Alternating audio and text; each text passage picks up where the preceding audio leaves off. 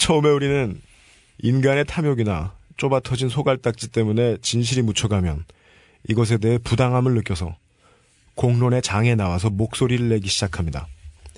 진실을 알리기 위해서는 함께 동의하고 어깨에 손을 얹고 목소리를 한 줄 더 얹어줄 동료를 찾게 됩니다.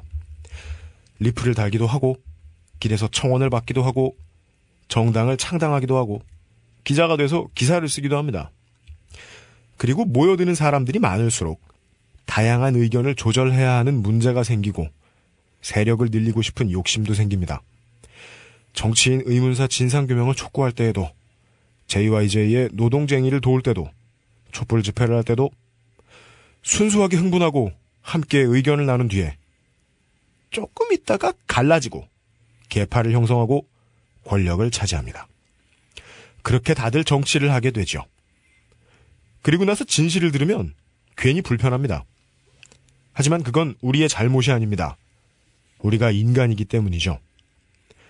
인간을 위한 진실이 인간에게 불편하지 않을 가능성은 별로 없습니다. 딴지 라디오가 만든 가장 인간적인 방송의 제목은 그것은 알기 싫다입니다.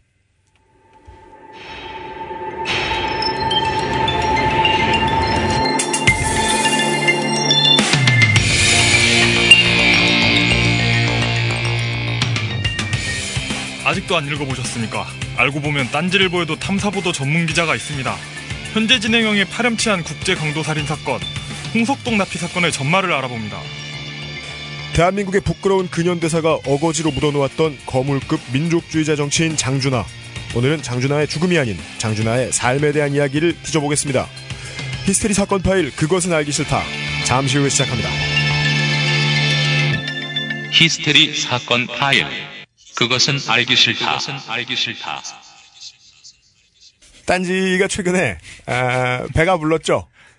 예, 우리 편집장님 배처럼 한껏 부풀어 올라서요. 그래가지고 이 드디어 보이스웨어를 버리고 이 시발라마 이렇게 말하는 그 예, 점잖은 친구 있죠.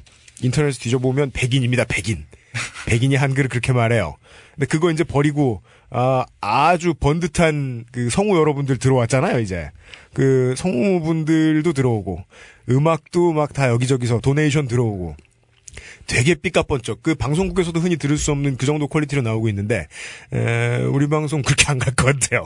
예, 어, 보이스웨어 반, 사람 반, 엔지 나면 아, 귀찮음. 예, 그리고 막 갈 수도 있습니다. 어, 그것은 알기 싫다 시간입니다. 정확한 제목은 아까 보이스웨어가 설명해 주신 대로 히스테리 사건 파일 그것은 알기 싫다입니다. 그리고 이 제 옆에는 소개를 어디서부터 할까? 음, 본인부터 하셔야 하지 않을까요? 아 맞다. 아 이게 문제입니다. 그, 그 방송을 진행하게 된 저는 네, UMC 일하는 사람이고 이 방송의 프로듀서 겸 네, 작가 겸 진행을 맡고 있습니다. 본 방송의 취지는 듣다 보면 아시게 될 겁니다. 취재에 대해서 이야기를 하겠지만 우리는 꼭 정치 이슈를 이야기할 필요도 없고 가장 중요한 건 제목에다 녹아 들어가 있습니다. 에, 여러분들이 다 듣고 나면 아 이거 알기 싫다. 이것을 모를 때가 좋았다. 예, 이런 생각. 그래서 방송 제목 생각할 때도 이 모를 때가 좋았다 로 할까 하다가 딴지 라디오에 뭐 그게 있는 거, 그 불문율이 있는 것 같아요. 어서 들어본 제목을 따와야 돼요. 그러니까 여러분 음악 들으셨을 때도 어서 들어본 음악, 제목도 어서 들어본 제목. 그것은 알기 싫답니다. 그냥 알기 싫은 얘기를 계속 할 겁니다. 그리고 제 옆자리에는 아직 이 유닛의 용도는 정해지지 않았어요. 이 플레이를 시켜봐야 SCB인지 뭐 마린인지 알 수 있어요, 이게. 그, 그치만 일단 옆자리에 앉혀놨습니다. 앞으로 막 기괴한 힘을 발휘할지도 몰라요. 우리 방송의 특징 중에 하나인데, 딴지 라디오, 1라디오, 2라디오 통틀어서 유일하게 김호준 총수가 아닌 딴지의 상근 직원들이 등장합니다. 그리고 이 필진이라 불리는 어, 직업이 없으시되 집 앞에 키보드는 있는 예, 글을 쓰시는 분들 이분들이 등장합니다. 무슨 얘기하다 말았냐? 제가 이런 얘기 진짜 자주 해요. 무슨 얘기하다 말았냐? 혼자 막 날아가다가 씨발 예. 나보라 같이 옆, 말렸어요. 옆자리에 누가 있, 아 옆자리에 누가 있냐? 이 존재감 없는 사람의 존재감을 설명해 주려니까 미치겠네요. 상근 기자가 에, 네 분이 계신데 막내 기자시고 아웨로워 이용 기자가 제 옆에는 나와 있습니다. 예, 안, 안녕하십니까. 예, 이 아웨로라는 필명 쓰고 있습니다. 네. 어, 씹덕후가 같아요. 네. 아니, 그러니까 뭐가 냐면 제가 이제 딴지에 대해서 저항을 하기 시작해야겠어요. 이놈의 필명 딴지 일보를 지면으로 말이 지면이고 이제 온라인으로 여러분 글들 읽어보시는 분들 보면은 이분들이 이름도 없고요, 얼굴도 없고요, 아, 대화명만 있어요. 어릴 때부터 이제 저희 같은 이제 586 세대 70년대에 태어난 이런 사람들, 80년대 초반에 태어난 이런 사람들은 PC 통신을 하고 자랐기 때문에 동호회 정모를 합니다. 하면은 가장 이해가 되지 않는 부분이 무슨 사장, 뭐 팀장, 뭐 변호사, 뭐 이런 것도 아닌데 다 님이야, 님. 이런 통신 언어의 님은 그전에는 미스 코리아 심사위원 소개할 때밖에 없었어요. 앙드레 김님 모셨습니다. 박수 치는 거. 근데 이 딴지일보 분들은 다 모여가지고, 아, 뭐, 아웨로원님, 물뚝심송님, 님님님, 아, 괴롭다. 하여간 아웨로워 이용 기자가 이 항상 제 옆을 지켜줄 겁니다. 방송을 하게 된단 말이죠. 중요한 게 그거예요. 이 파일럿의 특성은 예, 예 나가고 이래야 잘릴 수도 있다는 거죠.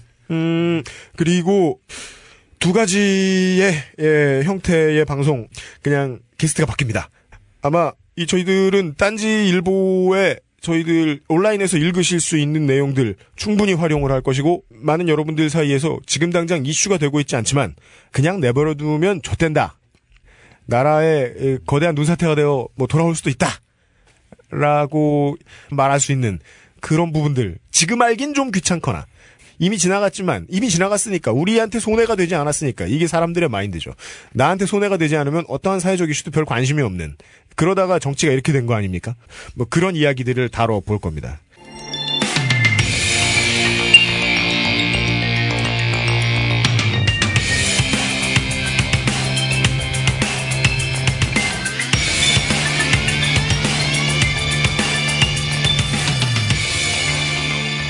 그것은 알기 싫다 일부. 취재 기록 단지 포스트. 앞으로도 뭐 여러분의 기자들을 에, 방송을 하게 되면 계속하게 되면은 모시겠지만은 이 당장은 시작도 하지 않은 방송에 에, 누가 나와주겠습니까? 아, 갖다 끌어다 댄 하지만 매우 중요한 사건에 대해서 이야기를 해주시기 위해서 딴지일보에도 취재하는 기자가 있다는 거 누가 물어보면 그런 얘기 안, 안 해요? 예? 아, 저, 저한테 말씀하신 예, 건가요? 진짜 기자가 네가 이렇게 예. 물어보지 않나요? 아, 근데 그 일단 누군지 소개부터 해야 하지 않을까요? 다 배요 빨리. 예. 그냥, 그냥 뭐, 네, 뭐, 뭐, 그, 그렇구나 하죠, 뭐. 가면은, 기자가 왔구나, 취재를 하는구나. 아 진짜요? 예. 딴지일보라 그래도 사람들이 피식 안 하고? 어, 예, 그렇죠. 일단, 저희. 금방 먹어 이러지 않나? 그러지 않아요. 어. 예, 일단 뭐, 나- 낙곰수 때문에. 네. 뭐, 사람들이 딴지일보 라디오 방송인 건 아니까. 네. 아, 주로 뭐, 낙곰, 낙곰수의 그런 역할을 딴지일보에서도 하는구나. 음. 뭐, 이런 식으로 그 생각하죠. 정도? 예. 어, 많은 분들이 아, 그 이름만 그건 줄 알았는데 설마 진짜 취재도 하냐? 우리가 중학교 영어 시간 때 배우잖아요. 신문의 이름 앞에 정관사 덜을 붙인다. 그래 더 딴지일보요 이 이름이. 이거 장난치나 이 취재 무슨 취재 이렇게 생각했는데 예. 아주 심각한 취재들이 몇 가지 이루어졌고 그것들을 주로 진두지휘 왜냐하면 어, 자기밖에 없었기 때문에 자기 스스로를 지휘하신 에, 딴지일보 취재팀장 죽지 않는 돌고래 김창규 기자가 예, 오늘 첫 시간 딴지 포스트를 진행해 주시기 위해서 나오셨습니다. 안녕하십니까? 예, 안녕하세요. 네. 에, 여러분 들으셨다시피 부산 사람입니다. 말도 죽어도 못 고칠 겁니다. 예. 어, 표준어로 했는데. 표준어로 했지요? 예. 예. 표준어로 진행하겠습니다. 정치 이슈 로 물론 그 딴지 라디오 들으시는 분들은 김원총 수책 많이 읽었고 해서 모든 게 정치 이슈로 환원될 수 있다는 거 알지만 좀 멀어 보이잖아요. 예를 들어 종편에 종종 등장하는 사건들 강용석의 두려운 진실 이런 프로그램 보면은 뭐 막 취재 진짜 열심히 합니다. 그렇잖아요. 그 되게 막 부당해 보이는 거 막, 예? 커피 속에 이빨도 담가보고 막 이래요. 샴푸. 실제 사람 이빨을 썼대. 이런 개새끼들. 샴푸의 위험성 이런 거 나옵니다. 그니까. 근데 그거 알고 보면 정치권하고 다 관련이 돼 있다고 얘기할 수도 있습니다. 오늘 이야기들도 깊게 파고 들어가 보면은 총체적인 부실이 드러날 수도 있는 중요한 사건입니다. 예, 이제까지 딴지에서 계속해서 지면에서 몇 편에 걸쳐서 지금까지 일곱 편 나왔습니다. 그죠? 예. 예, 이 정도에 걸쳐서 나왔던 홍석동 씨 납치 사건, 필리핀에 상주하는 인원이 있을 수도 있고, 뭐 여행객이 있을 수도 있고, 랜덤하게 납치를 당해서 아주 뭐 잔인한 대접을 받고 예. 그 다음에 지금까지도 생환하지 못한 분들이 계속해서 있는데 외교부가 마치 손을 놓고 있는 듯한 모습을 보여주고 있는 사건이잖아요. 이런 납치 사건 취재하고 그러면 무서운 사람일 것 같잖아요. 아닌가? 아, 이거 꼭, 꼭 그렇진 않아요. 그, 뭐, MBC나 SBS나 뭐 취재팀장들 보면 정말, 뭐라 그래야 되지? 동네 아저씨 같은 분들 되게 많아요. 아, 예. 우리말로 순우리 말로 좆도 아니다. 아, 그, 그렇지. 예, 저, 저분의 인상은 선량하니. 고추조차 되지 못하는구나. 이런 느낌이. 아, 탈, 탈- 탈이 좋아야지 좀 하기가 편하죠. 이제 부담이 없어야지, 이제. 뭐, 그쵸. 아무것도 아닐 것 같고. 사람은 이게 처음에 타인을 만날 때 당연히 이 공포를 어느 정도 느낍니다. 네. 모르던 걸 대하면은 공포라는 게 첫 반응이니까. 근데 그거를 상쇄시키기 위해서 예절이라는 게 있는 건데, 근데 그 예절도 함부로 막 쓰면 사람 만만해 보이잖아요. 네. 기자분들은 각오가 살아야 되는데. 그래서 아 되게 무서운 사람들 아닐까 특종 기자 많이 따오는 사람들 보면 근데 그래가지고 이제 TV 프로들 많이 보면 또 안 그래요. 예를 들어 뭐 지금 저 국방부에 계시는 그 한결의 하호영 기자 같은 분 보면은 김전일 옆에 있다가 빨리 죽는 사람 이렇게 생겨가지고 제일 착한 사람 멀- 먼저 죽잖아. 예, 김전일 옆에 있는 사람은 언젠간 죽지만 예. 가장 가장 성의 없게 그려진 캐릭터. 쓸때 마인드가 보이는 거죠. 빨리 네. 죽을 테니까. 네. 예. 어, 그렇지만 이 홍석동 사건 외에도 흉폭한 사건 많이 하셨잖아요. 그죠? 예. 어, 이번에는 홍석동 납치 사건에 대해서 이야기를 해 볼까 합니다. 2011년 10월 1일 SBS 그것이 알고 싶다. 819회 위험한 동행 필리핀 관광객 표적 납치편. 저는 목을 이렇게 잡길래 그냥 장난치는 줄 알고 웃었어요. 하하, 왜 그러냐고. 그랬더니 욕을 하면서 칼이 보이고 그때부터 이제 막 펀치가 날라오고 뒤에서도 옆에서도 그리고 20여 분 후 침대에다 발을 묶어놓고 눈은 바로 테이프에 감고 처음엔 장난인 줄만 알았습니다. 빼고 알아봐줘. 돈 얼마 얼마만큼 불어야 되는겨? 200만 원 부탁했거든. 저나너 납치당한겨? 어. 그래? 농담처럼 던진 질문에 짧게 답하고 전화를 끊어버린 박 씨. 자기가 사고가 났대요. 돈을 좀 필요하다고 붙여야 됐다. 근데 제가 누나가 없어요. 근데 누나한테 좀 얘기해 이러더라고요. 음, 뭔가 이상해갖고 사건 개요 얘기를 좀 들어보죠. 예, 어, 처음에는 그 2012년 2월 27일로 거슬러 올라가는데요. 지금 방금 전에 멘트를 한 이용, 이용 기자가 전화를 받았어요. 전화를 한 사람은 그 납치된 홍석동 씨 아버지입니다. 아무것도 아니었던 어떤 날에 딴지일보에 예. 제보 전화가 들어왔다. 예. 아, 그, 어, 그때 그 옥탑에 사람은 없는데, 네. 그, 저, 전국에서 모든 억울한 사연들이 다 몰려들던 시기였죠. 그 딴지일보가 지금은 대학로 동숭동의 거대한 지하 에, 비가 새도 존나게 새는 넓은 공간에 있지만 예전에는 남산동 예 중구 남산동 근처에 예 아주 집값이 싼. 여러분 그 서, 시내 한가운데 한국지 시간에 배우시죠. 이 시가 도시가 메트로가 돼서 되게 커지면 한가운데는 공동화 현상이 생깁니다. 그래서 시내 중심가는 존내 싸요. 에, 그런 옥탑방에 딴지일보가 자리 잡고 있었을 때 엘리베이터 없었죠. 5층까지 예. 깜짝 놀랐어요. 3, 4층 건물을 지나 올라가는데 무슨 방제 공장 같은 데가 있어. 어떻게 서울시내 한복판 명동 바로 옆에 길 건너면 롯데백화점 신세계백화점인데 깜짝 놀랐습니다. 그런 공간에 있을 때도 이미 이 제보는 많이 들어와요. 예. 안에 필요한 사람들, 억울한 사람들 제보 많이 하니까. 그렇죠, 그렇죠. 그 중에 하나의 통화를 용 기자가 받으셨다. 예, 제가 전화를 받았는데, 너무 억울한 사람들이 많이 몰려 들어가지고 그냥 그, 끊으려고 했어요.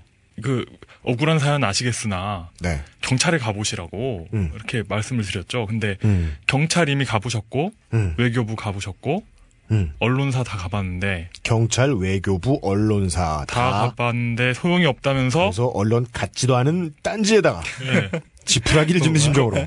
그, 그분이 전화를 한 데는 저 그, 그 죽지 않는 돌고래 그 네. 기자의 예. 어떤 그 예- 예전 업적 이런 게 있었죠. 그걸 보고 하셨죠. 그죠. 김규현 선장 사건에 있어서도 이 해결에 한몫을 했었어요. 예. 아주 잘 해결됐다고 느껴지진 않지만. 예, 네. 예, 뭐 모범적인 사례는 아니죠. 뭐, 뭐지?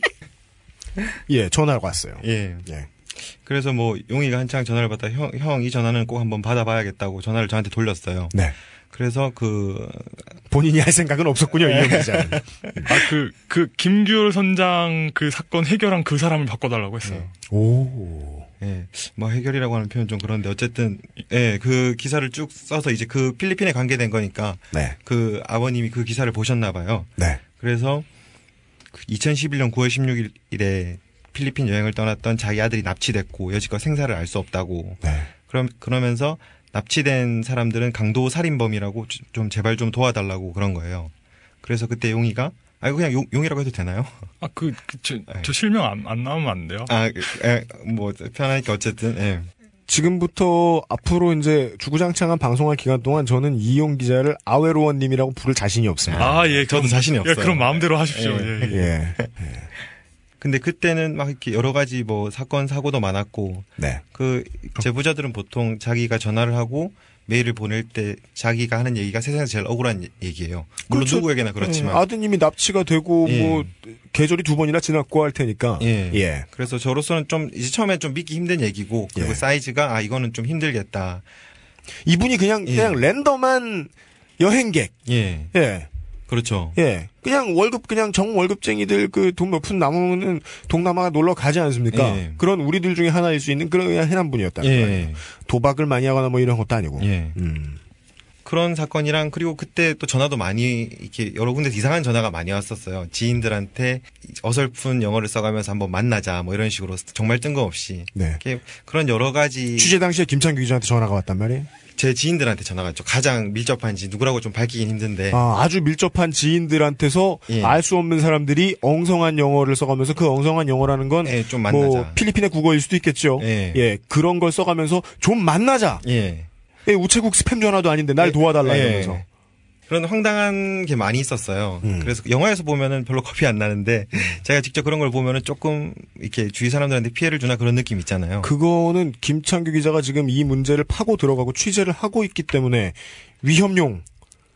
그래서 이것도 사실 좀 이렇게 아 이제는 필리핀 관계된 거는 좀 하기가 싫, 싫, 아 솔직히 말해서 좀 싫다. 위협도 많이 들어오고. 예. 그 위협이라는 게 보통 위협도 아니고. 예. 이 사람들이 그러니까 우선은 김창규 기자가 자기 직업에 관한 소회를 밝히면서 이야기를 시작을 했는데 아, 제, 아, 제가 지금, 지금 이제 기억나는 게 있는데, 네. 그때 어땠냐면 그 아버지가 제가 전화를 받았잖아요. 홍석동 씨 아버님이 예, 홍성tuk 씨 아버, 그 아버지가 전화를 해가지고, 네. 김규열 선장 그 취재한 사람 바꿔달라고 했어요. 네. 근데 그, 제가 그 전화를 받기 직전에, 네. 그 김창규 기자가 이렇게 푸념하듯이 이렇게 의자를 이렇게 뒤로 꺾어 앉아가요. 자세한 설명이다. 네, 네. 그 해가지고 그, 그 아주 유창한 부산말로 이제 이제는 더 이상 그 필리핀 관련된 일은 절대 안 해야지 이런 얘기를 했어요. 그래서 제가 네. 끊으려고 했던 기억이 나네요. 네. 어, 부산말로 번역되어 생생히 들리는 듯합니다. 네. 예. 그렇게나 표준어를 잘 쓰는 김창규 기자인데. 예, 예. 그러니까 그 자신의 개인적인 그 소회 같은 건 이제 네. 모국어로 하는 거죠. 예. 죽지 않는 돌고래 기자가 해결해 공헌을 한 김규열 선장 사건 YTN 2011년 11월 19일 김규열 선장 석방 관련 보도 네, 필리핀에서 마약 거래 혐의로 체포돼 2년 가까이 억울한 옥살이를 해야 했던 김규열 선장이 어제 오후 출소했습니다. 제가 있으면은 아쉬운 소리도 안 해요. 아이고 남자답게 아이고 내가 죄를 지었구나. 왜 아쉬운 소리예요? 죄가 없는데 내를 내리 남으니까 그게 억울해서 정말 그게 억울해서 이 같은 억울한 옥살이 소식은 인터넷 포털 사이트에 김 씨가 쓴 것으로 추정이 되는 옥중 편지가 공개되면서 국내에도 널리 알려지게 됐는데요. 김 씨의 구명 활동에는 필리핀 남부 한인회와 필리핀에서 무역업을 하는 사업가들이 큰 역할을 한 것으로 알려지고 있습니다. 아, 이제 안 해야겠다. 예. 차 뿐다. 라고 하시고, 난 다음에 전화가 바로 와서. 예, 그- 예, 그리고 예. 이 기자들이 이런 일을 하는 게 어렵다는 건 알겠어요. 알겠는데, 이 진행을 할 때 알고 싶은 건 이분이 처음에 납치됐던 뭐 수법이라든가. 예. 예. 직접 얘기를 들으, 들으러 이제 내려갔죠. 네. 그 내려가서 얘기를 들어보니까 아, 아버님이 하시는 말씀이 사실이고 또 알고 보니까 그것이 알고 싶다에 방송도 됐었던 사건이에요. 맞습니다. 개별 예. 사건인데 필리핀 납치 사건이라고 방송이 됐는데 그때는 윤철한 씨였죠. 네. 공군 소령 출신인데 이, 예. 이분은 2010년 8월에 납치가 됐었어요. 네. 그래서 이제 그것이 알고 싶다 해서 이거를 파는 과정에서 윤철한 씨가 이, 이 사람들한테 최세용 일당이라고 하는데 그 지금 우리가 이야기하고 있는 그 확신범의 조직의 우두머리가 최세용이라는 사람입니다. 예. 예. 사건을 들어보고 이제 경찰이랑 다 확인을 했죠. 아, 홍석동 씨도 이 사람들한테 납치된 게 맞는 거예요. 이제 그렇게 해서 시작이 된 거죠. 같은 이들에게. 예. 예. 그것이 알고 싶다 즐겨보시는 분들 아실 텐데 이게 되게 자세히 나왔었어요. 이 납치 수법에 대해서도 음. 처음에 뭐 공항 근처에서 뭐 숙소 잡으러 이동하는 그 타이밍에 이 관광객들 한참 아무것도 모를 때 아 그냥 뭐 영어도 써져 있고 사람들이 뭐 이렇게 생겼고 하구나 정도 알고 있을 때 아직 10%도 파악이 안 됐을 때 그 나라에 대해서 친근하게 접근하는 한국인들이 있었는데 한 번에 바로 납치하는 것도 아니고 한두 번 어울려서 친해지고 난 다음에 그렇죠. 어느 순간 승합차에 태우더라. 그다음에 뭐 돌변하고 이제 뭐 흉기가 나오고 그렇게 된다는 거 아닙니까? 그죠? 그것이 알고 싶다에 나올 때는 윤철한 씨라는 그 공무소령 출신의 이분이 피해자셨는데 어, 이번에 예, 김창규 기자가 취재해 주셨던 것은 홍석동 씨 예. 같은 수법으로. 네. 홍석동 씨는 2011년 9월 19일경 납치된 걸로 추정이 돼요. 네. 그때 납치가 됐는데 아직 뭐 수법이나 뭐 이런 거에 대해서 홍석동 씨가 어떻게 납치됐고 어떻게 끌려갔는지는 알 수는 없어요. 홍석동 씨가 돌아오지 않았기 때문이죠. 예. 예. 그런데 정, 지금까지 제가 피해자를 만나고 정황 증거 상으로 보면은 아마 수법이 방금 전에 비슷할 예, 것이다. 유현신이 말한 대로 네. 카페에서 여행을 하고 싶은데 네. 어떻게 도와줄 사람이 없냐 네. 이렇게 해서 접촉을 해서 아마 납치가 되지 않았을까. 그다음에 납치를 당한 다음에 예. 납치범이니까 당연히 딜을 이제 협상을 시도를 해야 될 텐데 예. 그때 접근을 했고 부모님들이 통화도 하셨으니까 지금 예. 제보도 여기저기 하시고 경찰도 가보시고 외교, 외교부도 가보시고 했을 거 아닙니까? 예. 그때 진행이 어떻게 된 거예요? 그때 이제 9월 16일 날 홍석동 씨가 휴가차 필리핀으로 건너갑니다. 네. 그리고 건너가서 9월 19일 오전 11시 30분경에 네. 홍석동 씨 어머니가 한 통의 전화를 받아요. 홍석동 씨 전화였는데 예. 필리핀에서 술을 먹다가 미성년지 현지 여자와 실수로 관계를 맺었다. 그, 그 가족들이 찾아서 합의금으로 천만 원을 요구한다고 음. 아무한테도 말하지 말고 나한테 천만 원을 좀 붙여달라고 음. 홍석동 씨 어머니한테 전화를 했어요. 그게 범인 일당이 쓰는 시나리오네요. 예. 예. 보통 이런 식으로 피해자한테 직접 전화를 걸게 하거나 아니면은 그 카드 보통 처음에 납치당하면 그걸 다 이제 훑어보는 거죠. 개인정보, 휴대폰, 카드, 네. 뭐 신상 정보 이런 걸 다 파악해요. 네. 그리고 그 전에 자기들이 납치단이었다는 걸 알기 전에도 친한 척 하면서 가족, 가족이나 신상 정보에 대해서 몰래 캐는 과정이 네. 많아요. 피해자들이 지나고 나면은 그걸 이제 기억을 하더라고요. 예. 예. 그래서 기자라는 직업이 무서워요. 예. 그걸 똑같이 배워가지고 나한테 써먹어? 시겁했잖아. 시벌. 예. 갑자기 그건 왜 중간에? 예. 이 청취자 여러분들 모르실까봐요. 이그 기자는 가해자의 가해 수법을 파헤치기 때문에 그걸 다 할 줄 압니다. 시발. 여러분들 전직 기자 조심하십시오. 지난번에 저를 옆에 놓고 제 민번을 따가더니 에, 과거에 어디에 살았는지 에, 아, 이거 영어 비밀인데? 집 전화번호 술술 나오는 거야. 김창규 기자 여기서 지금 월급 빠 제때 안 올려주면 예, 필리핀으로 갈지도 몰라요. 걱정이에요. 아, 저도 무서워요. 예, 예, 예, 잠재적인 에, 가해자 김창규 기자가 지금 계속 말씀해 주시겠습니다. 예. 저, 저도, 그- 저도 그래서 그 아이디 비밀번호 다 바꿨잖아요. 이미 늦은 것 같아 내 생각에 예. 다 털렸어. 그런가? 그 비밀번호 저 찾을 때 보러, 물어보는 그 질문에 대한 답을 다 알고 있을 거야.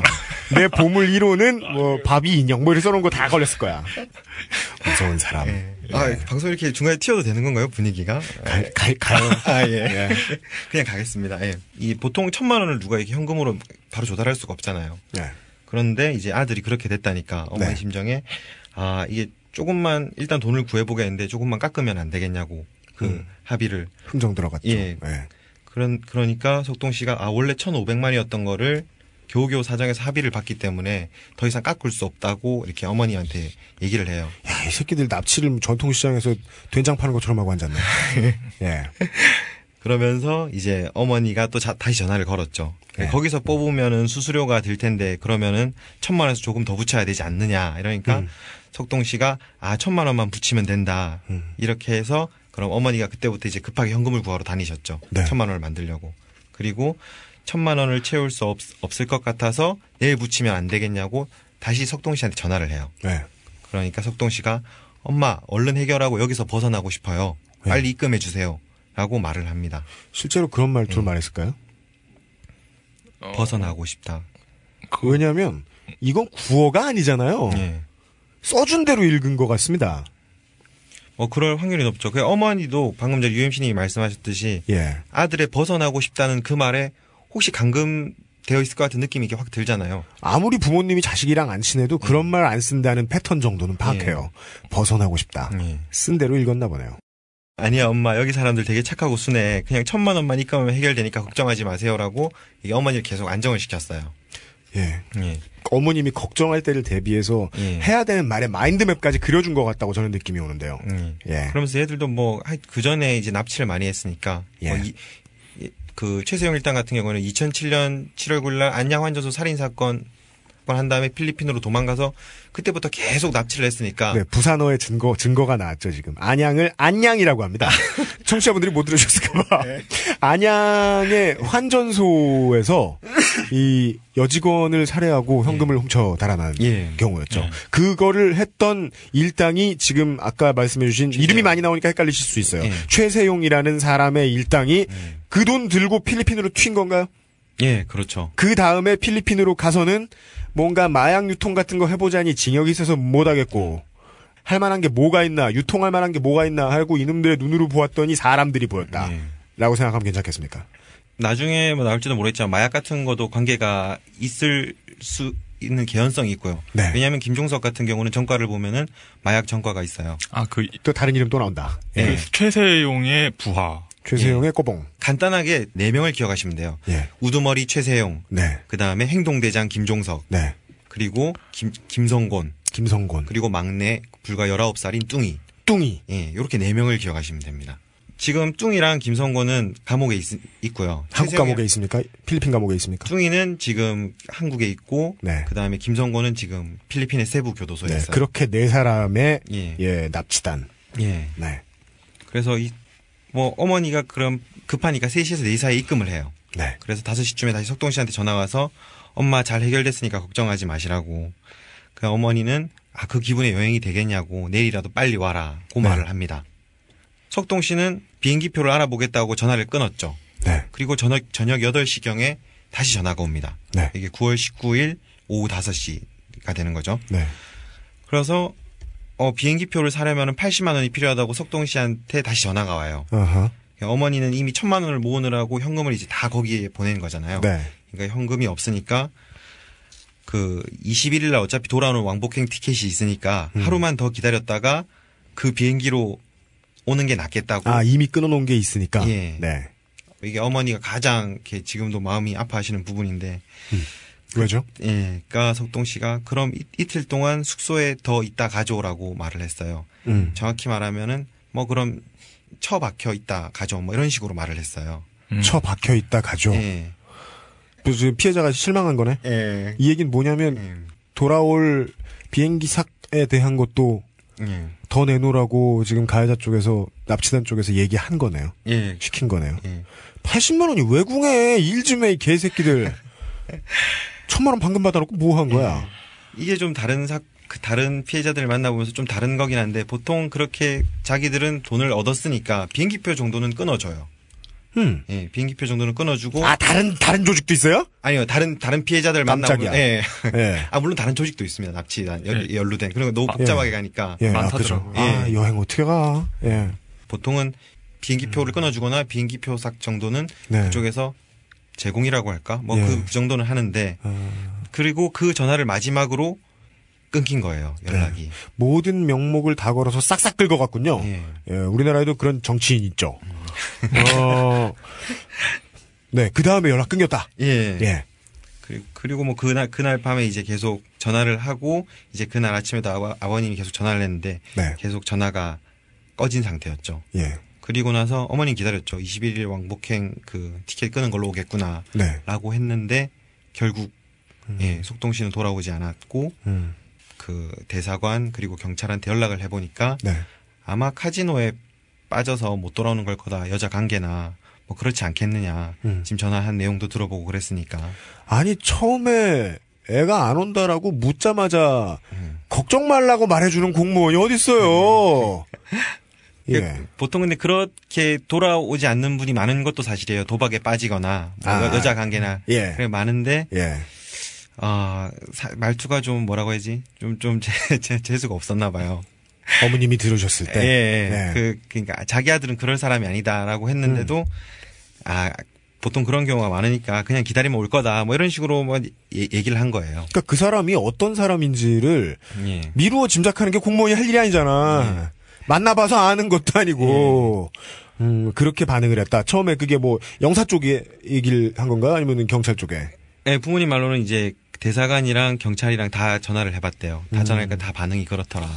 예. 뭐, 그 방송에 나왔었나요? 그 그랬잖아요. 그러게 왜 필리핀 놀러 갔냐? 뭐, 뭐 누가 필리핀 놀러 가라고 예. 했다고 이런 얘기했다고. 음, 피해자를 대하는 이 흔한 공무원의 수법이죠. 예, 를 들면 뭐 그러니까 누가 반도체 공장 취직하랬냐 이런 거 같은 마인드인데. 아. 그러게 누가 쌍용 들어가래? 뭐 이런 거. 예. 그러면 방송에 나 우리가 해줄 건 뭐 별거 없습니다. 여기서 욕하는 것 빼고. 예. 그 사람들 이름 까야 되겠다. 공무원 이름이 이게 알고 보면은 그러니까 이 방송에서 지금 그 김창 기자의 이 취재 내용을 방송하는 가장 큰 이유가 납치범은 어디에나 있을 수 있습니다. 법에 이, 아, 그 강제적인 치외권 어딘가에서 범법 행위를 하고 다니는 놈들은 분명히 있어요. 그거를 정리해 줘야 하는 자리에 있으라고 우리가 세금을 준 애들이 어떻게 반응했으면 여기까지 왔는가 하는 게 제일 큰 문제거든요. 결정적으로 이게 납치란 거를 알게 된 거는 어머님도 이제 정확하게 어떻게 된지 모르잖아요. 그냥 이제 그냥 증발된 거잖아요. 현지 여자와 실수로 관계를 맺고 음. 이제 그 뒤부터 연락이 끊긴 거니까. 그런데 2011년 11월 초 사건이 일어난 지 이제 1개월 한 반 정도 지났죠. 네. 그때 새벽 4시에 의문의 남자한테 전화가 옵니다. 조용히 처리하자. 경찰에게도 영사한테도 알리지 말자. 네. 그럼 그러면서 천만 원이 보내면은 아들이 있는 곳을 알려주겠다고요. 천만 원 더 달라. 예. 예. 그러니까 그때 이제 자기들이 납치를 했다는 사실을 적극적으로 알리는 거죠. 자기가 납치범이란 거는 그때는 안 밝혔어요. 밝히지도 않고 그냥 천만 원이 보내면은 아들 있는 곳을 알려주겠다. 네. 라고 하니까 그 정도면 대충 알겠지 하는 생각이 있었겠네요. 예. 그 어머니가 어, 당신이 난 누군지도 모르는데 어떻게 믿냐고. 네. 그러면은 내가 천만 원을 직접 들고 갈 테니까 아들과 맞바꾸자. 이- 이런 식으로 어머니 이미 얘기를 하셨어요. 그러면서 이제 다시 이 사람 이 의문의 남자가 아버지한테 또 전화를 걸었어요. 음. 그러면서 아줌마 말귀를 못 알아들으신다고. 여기서 아줌마는 홍석동 씨 어머님이 되는 어머님. 거죠. 네. 예. 그리 그러면서 천만 원 내놔라. 예, 아버님한테 그렇게 얘기를 해요. 예. 아들 유품이랑 시체라도 찾아가려면은 천만 원을 보내라고. 음. 그러니까 아버님이 아버님이 좀 이렇게 뭐 성격이 좀 불같으세요. 음. 야, 야 이놈아 석동이의 신체적 특징이 있으니까 음. 그럼 옷을 벗겨서 그 신체적 특징을 나한테 말해달라. 음. 그러면 내가 믿겠다 이러니까 음. 그리고 다시 전화가 끊겨요. 음. 그리고 그 이후에 또 3분 단위로 계속 전화가 옵니다. 음. 그러면 생각을 못 했던 상황이었던 거지. 예. 그리고 막내는 그렇죠. 다시 물러 간 거지. 예. 옷을 벗겨봐야 된다는데요. 예. 예, 물어보려고. 예. 그러면서 아버님이 계속 전화를 하고 막 이렇게 이런 식으로 돈을 요구하니까 음. 아버님이 화가 나서 그 니들이 뼈를 준다면은 내가 그게 염소뼈다인지 소뼈다인지 어떻게 하냐고 음. 그러면서 내가 여기서 DNA 검사를 할 수 있는 것도 아니지 않느냐 음. 그러니까 너희들이 정말 시체를 가지고 있으면은 대사관에 갖다 줘라 음. 나는 산 사람을 원한다라고 말을 했어요 그리고 그 이후에는 아버님한테는 전화가 안 갔죠 어마어마하게 원칙적으로 대응을 하셔가지고 음. 예. 타협이 안 된다고 생각을 했구나 이놈들이. 그런데 이때 전화가 온 게 조금 이상하잖아요 왜냐하면은 어떤 면이? 2011년 11월 초 새벽 4시에 왔는데 네. 이 분들한테 전화가 온 거는 납치를 하고 난 뒤에 거의 한 달 반 이후잖아요. 네. 보통 납치를 하고 한 달 반씩이나 기다렸다가 전화를 하는 거는 며칠 내로 보통 신원을 그렇죠. 밝히고 예. 내가 데리고 있으니 예. 이 원피스로 다시 돌려받고 싶으면 돈 내놔라 이런 식으로 며칠 내로 진행이 되죠 보통. 예, 그렇죠. 그리고 되게 이, 이, 이- 이 납치다는 특징이 뭐냐면 네. 그러니까 자기들을 드러내지 않는 거죠. 그러니까 피해자들이 직접 전화를 하게 하는 거죠.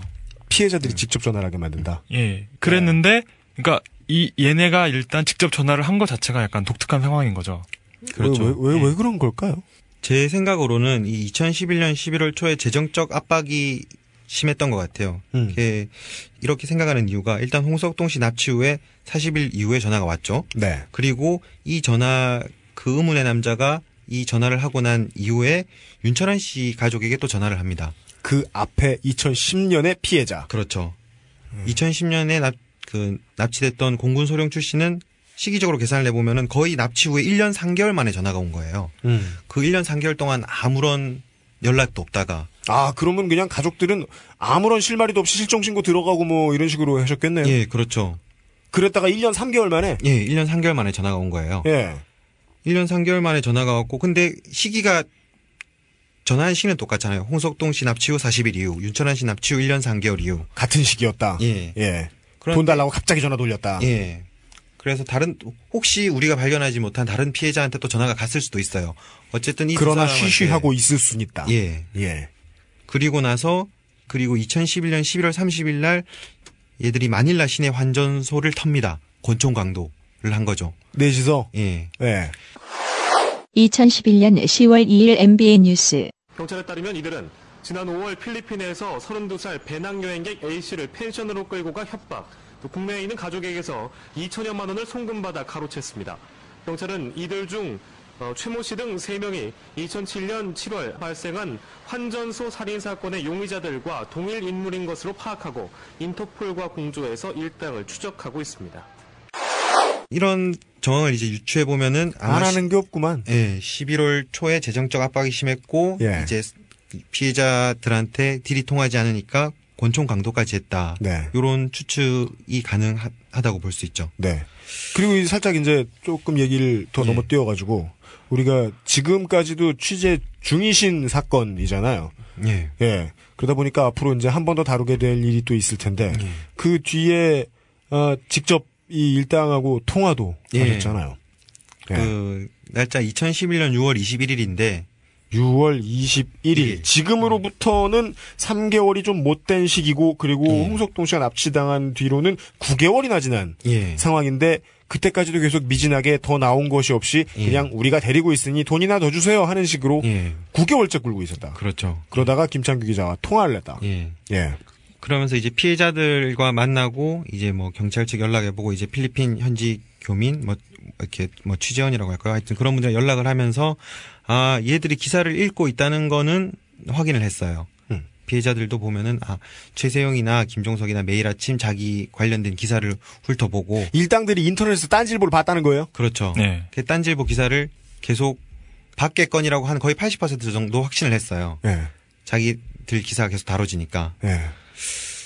그리고 이제 그 6월 20일 이제 불과 며, 며칠 전에 아버님한테 다시 그 기- 김종석이 전화를 했어요. 네. 여기서 의문의 남자는 나중에 이제 확인을 해보니까 그 김종석이라는 게 밝혀졌거든요. 행동대장. 예. 네. 그 뚱이라는 애가 이제 잡히면서 이 목소리가 행동대장 김종석이 맞다라고 네. 확인을 해주면서 사건이 조금 진전이 있었던 거죠. 네.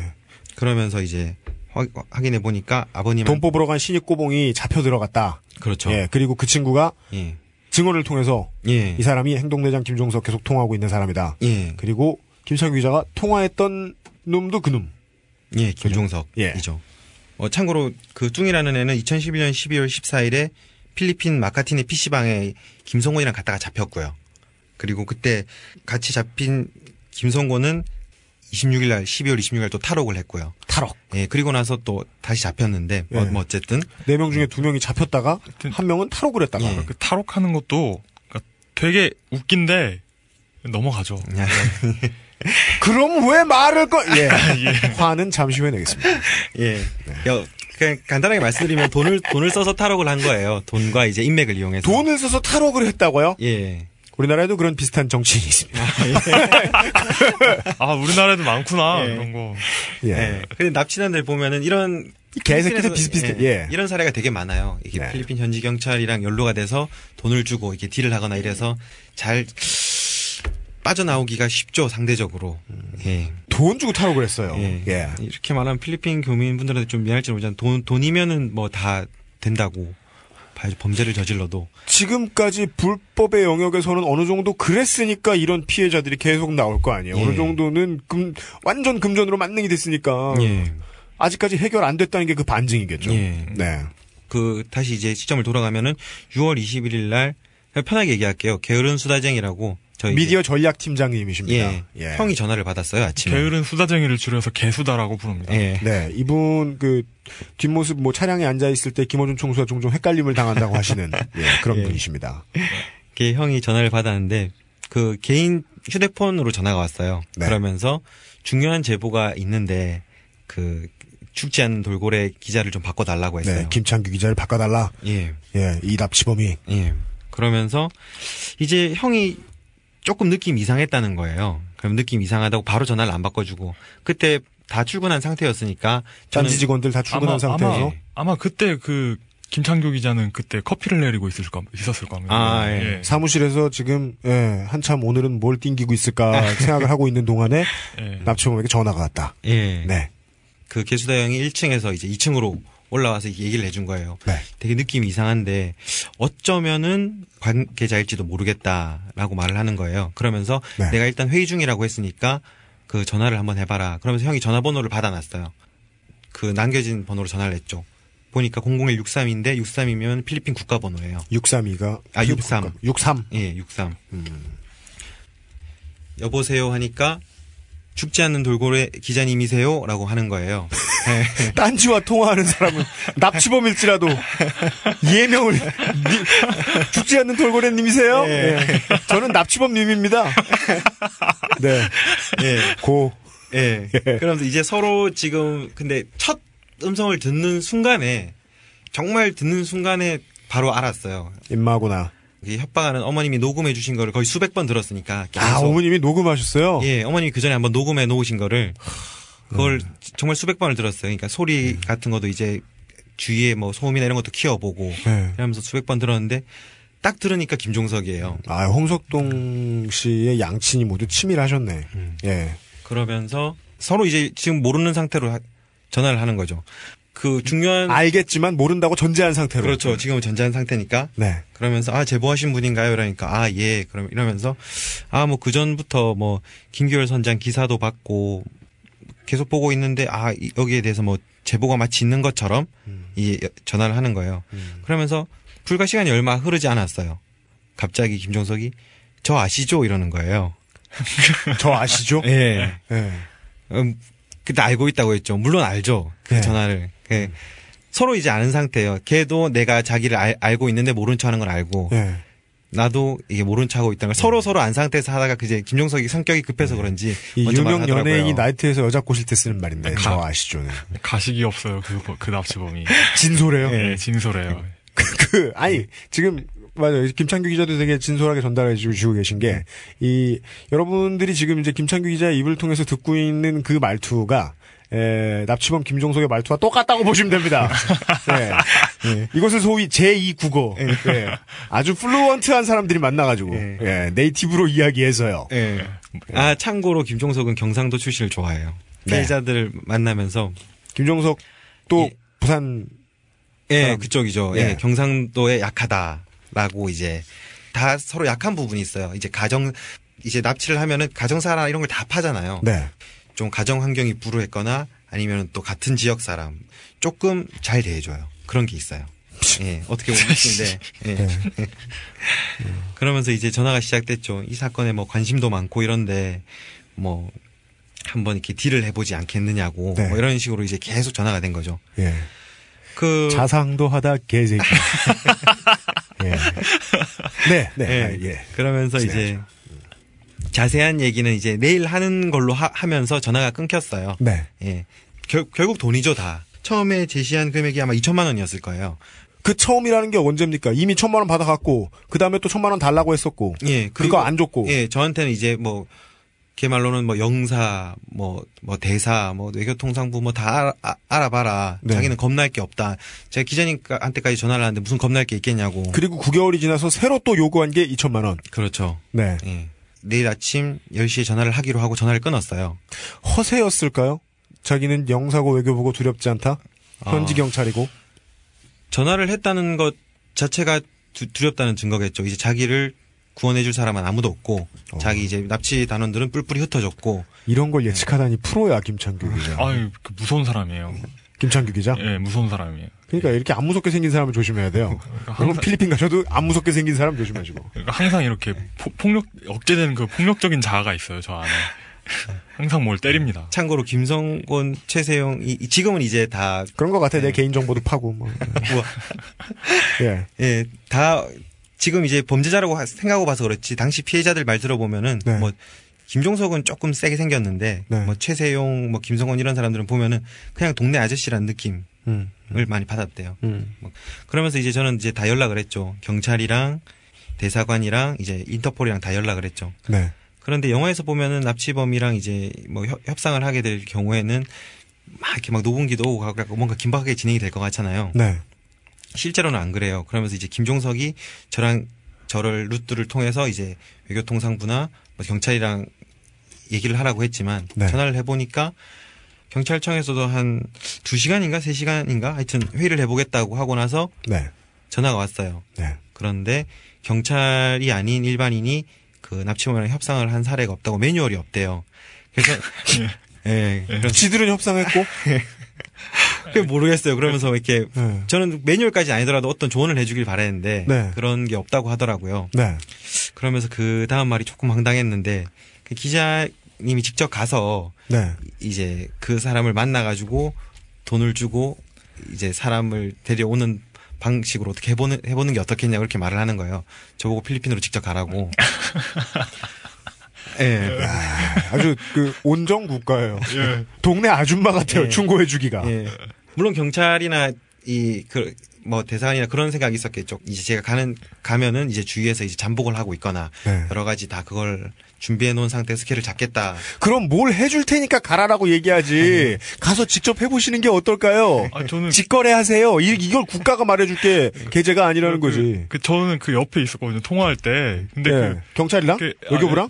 그다 통화할 때 다 옆에 예. 있었어요. 근데 예. 옆자리니까. 그, 그 옆자리에서 다 지켜봤는데 얘기해주는 좋은 레벨이 네. 그러니까 그, 그 통화를 어디랑 하는지는 전 모르죠. 네. 뭐 외, 외교부랑 하는지. 근데 저는 그 나오는 조언 레벨을 보고 뭐 아는 형한테 전화하는 줄 알았어요. 아니, 그러니까 이게 직접 가서 하라는 조언을 들을 것 같으면 왜 외교부랑 통화합니까? 지식인의 질문 올리지. 사실 도움이 됐던 거는 네. 그 중에 이제 도움이 됐던 거는 그것이 알고 싶다. 이 사건을 윤철한 씨 사건으로 사건을 했던은 이미 추적해 주셨던 예, 김원태 SBS의 PD. 예, 김원태 PD. 아, 실명을 말해도 되는지 모르겠는데. 예. 예, 김원태 PD님이 이제 이 도움을 많이 주셨어요. 이 기사도 네. 계속 읽고 있고 자기도 네. 관심을 가지고 제가 궁금해했던 그 이 퍼즐로 치면은 이제 빠진 조각들을 많이 이렇게 주셨어요 네. 저한테. 그러면서 그분은 현지 추적이 가능하다고 하셨어요. 그 전화번호로. 근데 경찰 쪽에서는 현지 추적이 불가능하다고 했어요. 한국에는 전화를 하면은 뭐 20m, 30m 뭐 기지국이 뜨고 막그 안에 이제 일, 금방만 뒤지면은 네. 범인을 찾을 수 있는데 필리핀 같은 경우는 그게 힘들다라고 음. 하면서 그게 불가능하다고 말을 하, 하는데 음. 그 김원태 PD님은 그게 가능하다고 최대한 인터뷰하듯이 말을 길게 끌면서 전화 통화를 되게 오래 하는 방식으로 가본 음. 가보는 게 좋겠다 이런 식으로 조언을 했어요. 이 얘기는 뭐냐면 그 방송국의 PD하고 통화를 했더니 자기들이 가지고 있는 인력과 통박을 통해서 이 문제를 어느 정도까지 해결해 볼 수 있다라고 얘기했고 음. 국가에다가 물어봤더니 자기들이 가지고 있는 인력과 통박을 동원해서는 못한다. 예. 명쾌하군요. 뭐 추적도 안 된다 그러고 뭐 네. 방법도 없다 그러고 그러니까 저는 이제 그 다음 날 이제 뭐 김원태 PD님이나 또 다른 몇몇 분의 조언을 참고로 이제 전화를 시작한 거죠. 네. 사실 그 전날에는 피해자 모든 분들한테 전화를 했어요. 네. 이 사람들 언어 습관이나 뭐 어떤 식으로 대화를 하는 게 좋겠냐. 네. 자기가 다, 당했을 때 느낌이나 이런 걸 하면서 이제 쭉 전화를 돌리니까 네. 뭐 김종석 같은 경우에는 어, 남자 대 남자라는 표현을 네. 좋아한다. 뭐 이렇게 말하면 웃긴데 징징대는 거 싫어한다. 네. 예.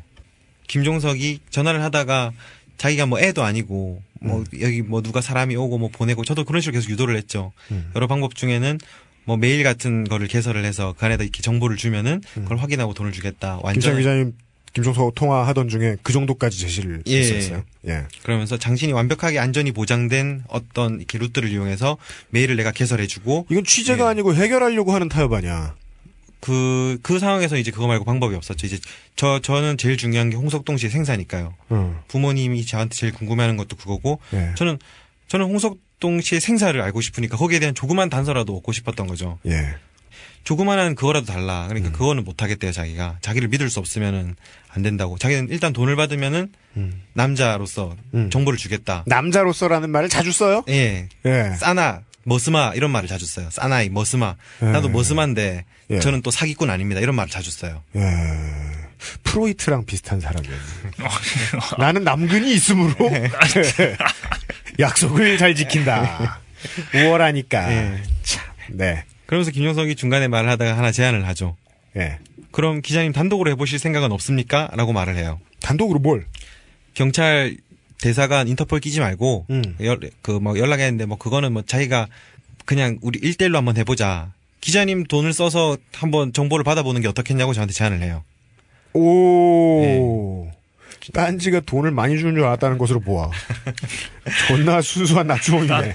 딴지- 틀림이 없다. 딴지 기자한테 돈을 달라고 하는 걸로 봐서는 예, 이걸 뭐라고 해야 되나. 예. 아, 피골까지 긁어먹는. 예. 그러면서 나쁜 사람들이네요. 이제야 나쁘다는 생각이 막 드네요. 예. 전화를 끊고 나서 이제 아 정말 머리가 아프더라고요. 엄청난 고민이 시작된 거죠. 편집장님과 이제 막 줄담배 피면서 막 이제 생각을 해보고 이, 이 시점에서 경찰 인터폴 대사관은 아예 도움이 안 됐어요. 그리고 이게 협상 이런 건 없다. 그래서 제가 부모님한테 전화를 했죠. 나중 시점이라도 도움이 된 건 있어요? 경찰, 인터폴, 외교부? 음, 지금, 지금은 조금 열심히, 열심히 하는데 좀 하다가 잠깐 멈칫한 것 같은데. 우리 방송이 만약에 예, 만에 하나 잘 되면 예. 조금 더 열심히 할지도 모르겠네요. 예. 아, 기자. 참고로 기사나 언론에 나오면 그때부터 조금 움직입니다. 그니까요. 예. 2011년 10월 1일 SBS 8시 뉴스. 이 필리핀에서 우리 관광객을 납치해서 돈을 요구하는 사건이 잇따르고 있습니다. 취재진이 납치단의 지문을 입수해서 확인했더니 결과가 놀라웠습니다. 한국 관광객들이 하루 1000명 이상 입국한다는 필리핀 세부입니다. 지난 5월 배낭여행으로 이곳을 찾은 강모 씨는 한국인 괴한들에게 3일간 납치를 당했습니다. 옷을 다 벗고 쇠사슬 다 채우고 납치됐습니다 이러면서 칼이 같이 움직였어요. 강 씨는 한국 가족들에게 부탁해 2천만 원을 송금해준 뒤에야 겨우 풀려날 수 있었습니다. 사건의 시작은 인터넷 쪽지였습니다. 게시판에 글을 올렸었거든요. 여행을 간다. 출국하기 전날. 그러니까 같이 만나가지고 우리 여행할 생각 있냐 하면서 쪽지를 보낸 사람은 대기업 직원이라는 이모 씨. 강 씨는 세부에서 이 씨 등 남성 4명을 만났습니다. 하지만 이틀 만에 이들은 납치단으로 돌변했습니다. 이렇게 이메일과 인터넷 쪽지에 속아 납치 피해를 당한 사람은 3, 4년간 8, 9명에 이릅니다. 지문의 주인공은 지난 2007년 한국에서 강도 살인을 벌인 뒤 사라진 용의자 최세용으로 확인됐습니다. 한국 범죄자들이 필리핀으로 넘어와 납치까지 벌이자 현지 교민들도 불안감을 감추지 못합니다. 경찰은 필리핀 경찰과의 공조 수사를 통해 계속 이들을 뒤쫓고 있습니다. 그러나 자기 발로 도망쳐 나온 사람 말고 경찰의 도움으로 구조된 납치 피해자는 아직 없다는 이게 그러니까 저희들 첫 방송을 하면서 이 이런 취지도 꼭 말씀을 드리고 싶은 게 데스크 위에 점- 점점 더 올라가서 이 기사 기사의 표제를 뽑고 그리고 사설을 쓸 수 있는 정도의 주간급 되고 사장급 되는 놈들 되면 이미 개새끼로 변해서 교화의 가능성이 없습니다. 그 언론사의 보수 언론사 보통 그렇게 봐주시는 게 좋습니다. 그런데 처음에 입사해서 좋다고 대학교에 플래카드 붙이고 아싸 조선일보 들어갔다 이렇게 말하는 친구들은 백지장의 노동자라고 보는 게 맞아요. 그리고 이런 친구들 처음에 정치부 안 집어넣습니다. 들어가서 그 이런 위험한 그 홍석동 씨 납치 사건 같은 취재 해 오거든요. 취재 직접 막 필리핀 넘어가서 해주시고 이런 분들이 있으시면은 이 매우 고마운 언론 노동자로 보고 저는 우리 방송에 부릅니다.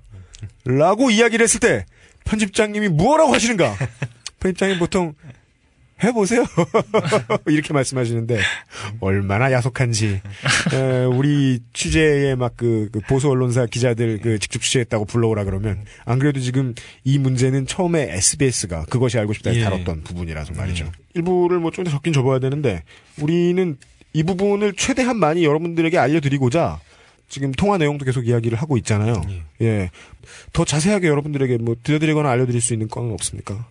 음, 지금, 뭐, 지금 현 상황은 김종석을 추적하고 있는 중이고요. 네. 이제 경찰 측의 주장에 의하면은 대략적인 어떤 위치 파악이 된 상태라고 해요. 지역 최세용 일당의 위치 파악이 되었다. 김종석이죠, 정확하게. 최세용은, 최세용은 지금 행- 행방을 알, 알 수가 없어요. 갈라섰어요? 예, 서로 지금 따로 따로 있는 상태입니다. 그런데 제가 알기로는 경찰 측이 말한 장소와 제가 들은 취재 원이 말한 장소랑 이게 그건 달라요.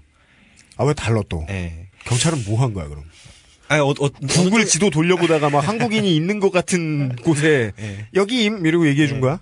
어느 쪽이 맞는지는 모르겠는데 경찰 쪽에서도 현지 경찰을 통해서 추적을 했다고 알고 있고요. 전화번호를. 예. 예. 필리핀 경찰과 협조를 해서. 예. 예. 그래서 추적을 했고 이 사건을 하면서 기자분들이 주로 많이 도움을 주셨는데 네.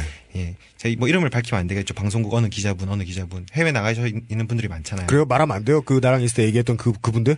아, 예, 마- 여자 말하- 기자분하고 아, 그분은 말해도 되죠. 그러니까 아직 드러나지 않은 분들, 이쪽에 대한 정보를 주시는 다른 아. 부서거든요. 다른 부서에서도 예, 방송국에 어. 계시는 분들이나 뭐 그런 분들이 이렇게 사건이 안타까우니까 해외에 있는 분들은 파견돼 있는 분들은 도움을 주고 싶어 하죠. 예, 예. 믿을 건 기자뿐인가? 경찰 측에서는 이제 이거를 파보겠다고 하는데 그 김종석 현지 처가 있는 집 그 땅이나 아니면 집이 의심스럽다고 이제 한번 해보겠다고 하는데 한 달쯤 지났는데 아직까지 전혀 진척이 안 돼 있어요. 김종석 행동대장과 사실혼 관계에 있는 여성이 있다는 거 예, 아닙니까? 마델이라는 필리핀 여자가 있어요. 자식도 딸려 있습니까? 예, 있어요. 김종석한테 뭐, 뭐, 뭐, 이름이나 뭐, 나이나 다 알고 있지만, 그 자식은 뭐 좀 그러니까. 음. 아, 그건 거기- 공개할 수 없죠. 예, 예, 네. 그 자식들이랑 다 그, 살고 있어요. 예. 알겠습니다. 조심을 해야 된다고 누군가가 이야기할 때 꼭 그게 공안 정국을 만들려고 애를 쓰는 건 아닙니다. 그리고 우리나라 사람들이 이 보수만 꼭 이런 얘기를 하는데 좀 그 우리나라의 치안 상태에 대해서 고마워할 필요는 있습니다. 특히나 이 보수 언론들이 제 1세계로 취급하고 떠받들어주는 곳에서도 온 그런 백인 양반들도 우리나라 오면은 치안 좋다고 칭찬 많이 하는데 이게 무슨 뜻이냐면 여기에 물들어 있다가 해외에 나가서 무슨 일이 생길지 모른다는 거죠. 그리고 가장 우울한 건 무슨 일이 생기면 도와줄 건 김창규 기자밖에 없다는 건데. 세상에. 예. 외교부요, 지금 우리, 우리나라 외교부를 앉혀놓은 거예요, 지금 우리가, 이 지하실에. 어, 저, 저 예. 사람을 믿어. 그, 알겠습니다. 그, 그러면은, 통화 내용 공개하기 뭐한가? 아, 공, 공개할 수 있죠. 그 동영상으로 공개한 부- 동안, 동영상 이미 공개했잖아요, 그죠? 예, 그 이제 잘라서 잘라서 잘라서 이제 공개를 했는데 음. 예, 그뭐 일- 일정 부분 다른 부분은 공개할 수 있는 거는 공개할 수가 있죠. 예. 그, 알겠습니다. 이거 이번 주에 깔까? 다음 주에 깔까? 이거, 이거, 이거 이렇게 딱 끊으면 이렇게 사람들이 더 듣고 싶어 하지 않을까요? 아닐 수도 있죠. 아, 예. 우리가 기대를 가지면 안 돼요. 아, 나 뭐 이상 막 준비가 안 돼서 막 그러니까 이- 두서 두서 없었어. 이 사랑이 나쁜 점은 에, 기대가 이 수반되기 때문에 예. 기대가 어긋날 때 삐지고 싸우는 거예요. 아, 예, 예, 이 개새끼야 개년 하면서 서로. 아, 우리는 방송이 잘 될 거란 기대를 가지지 말고 예. 대신에 행여 만에 하나 방송이 잘 되면 이 홍석동 씨 납치 사건이 어떻게든 가능한 최대한 평화롭게 예, 근데 그- 풀어질 수 있도록 그, 그 돌고래 형이 굉장히 뛰어난 점은 그러니까 사람들이 이런 거 이렇게 취재하면서 네.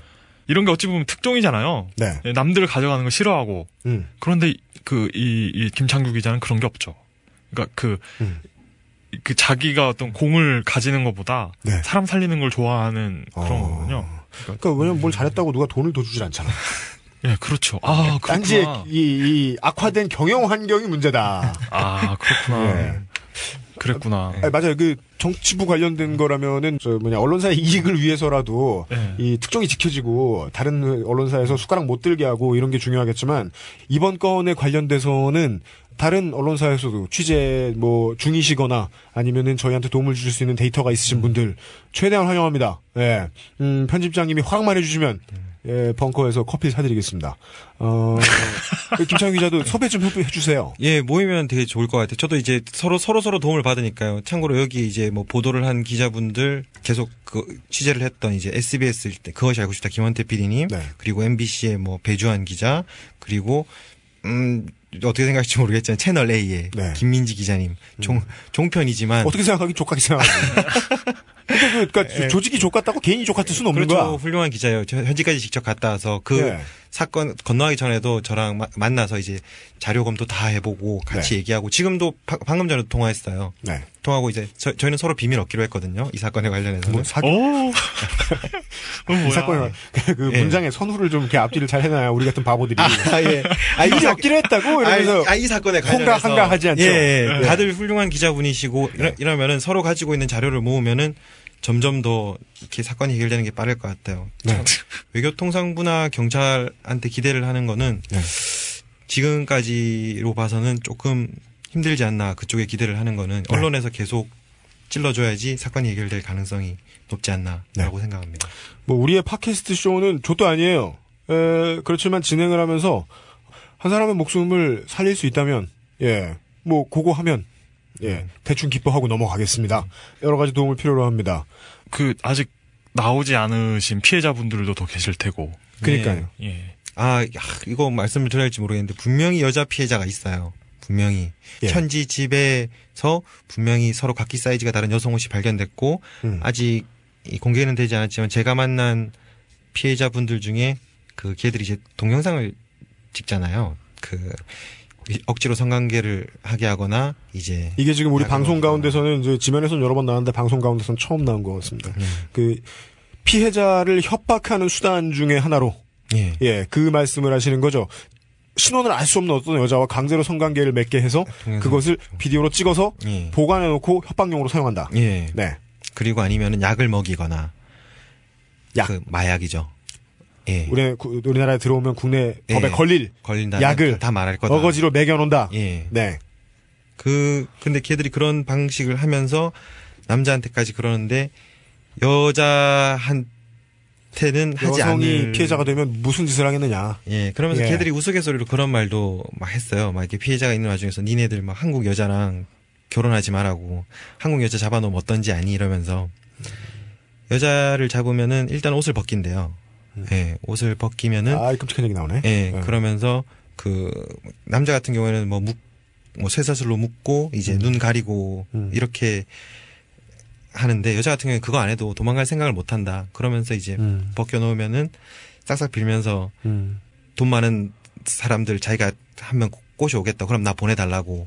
물론 그쪽 애들이 그냥 자, 그 말하는 거죠. 그냥 그러면서 이제 뭐 옷을 벗겨 나니 그 이후에 뭐 어떤 일을 했을지 뭐 그런 거는 이제 아니 자기들이 그 예. 그러니까 그 말을 행여 실제로 했다고 했다손 치더라도 예. 그 말을 얻어내기 위해 그 대답을 얻어내기 위해서 자기들이 무슨 짓을 했는지를 쌩 빼놓으면 안 되지. 예. 우리가 취재원을 보호해가면서 이 방송을 진행하기가 참 힘든데 이럴 때 힘이 되는 건 어, 들으신 분들 혹은 지면으로 딴지 읽으신 분들의 제보입니다. 제보 기다립니다. 조금 이따 방송 나오겠지만 그리고 에, 진행되는 부분들 또 있을 경우에 김창규 기자 다시 한번 모셔가지고 어차피 멀리도 안 계세요. 한 6m 전방에 계십니다. 에, 다시 한번 모셔가지고 이야기를 듣도록 하겠습니다. 예, 그 일부 나와주신 딴지일보 취재팀장 죽지 않는 돌고래 김창규 기자 감사합니다. 예, 감사합니다. 예, 박수 마. 아, 네. 네, 이영 기자한테 미안해. 오늘 계속 하지 말란 말만 했어. 납치범 일당이나 홍석동 씨를 보신 분은 신고를 바랍니다. 부산지방경찰청 국제범죄수사대 051-899-2577 안양동안 경찰서 031-478-7370으로 전화 주시면 됩니다. 홍석동 납치 사건 관련 제보 메일은 딴지일보 기획 취재부 김창규 기자 kimchangky1201 김창규 1201앱 gmail.com으로 연락 바랍니다.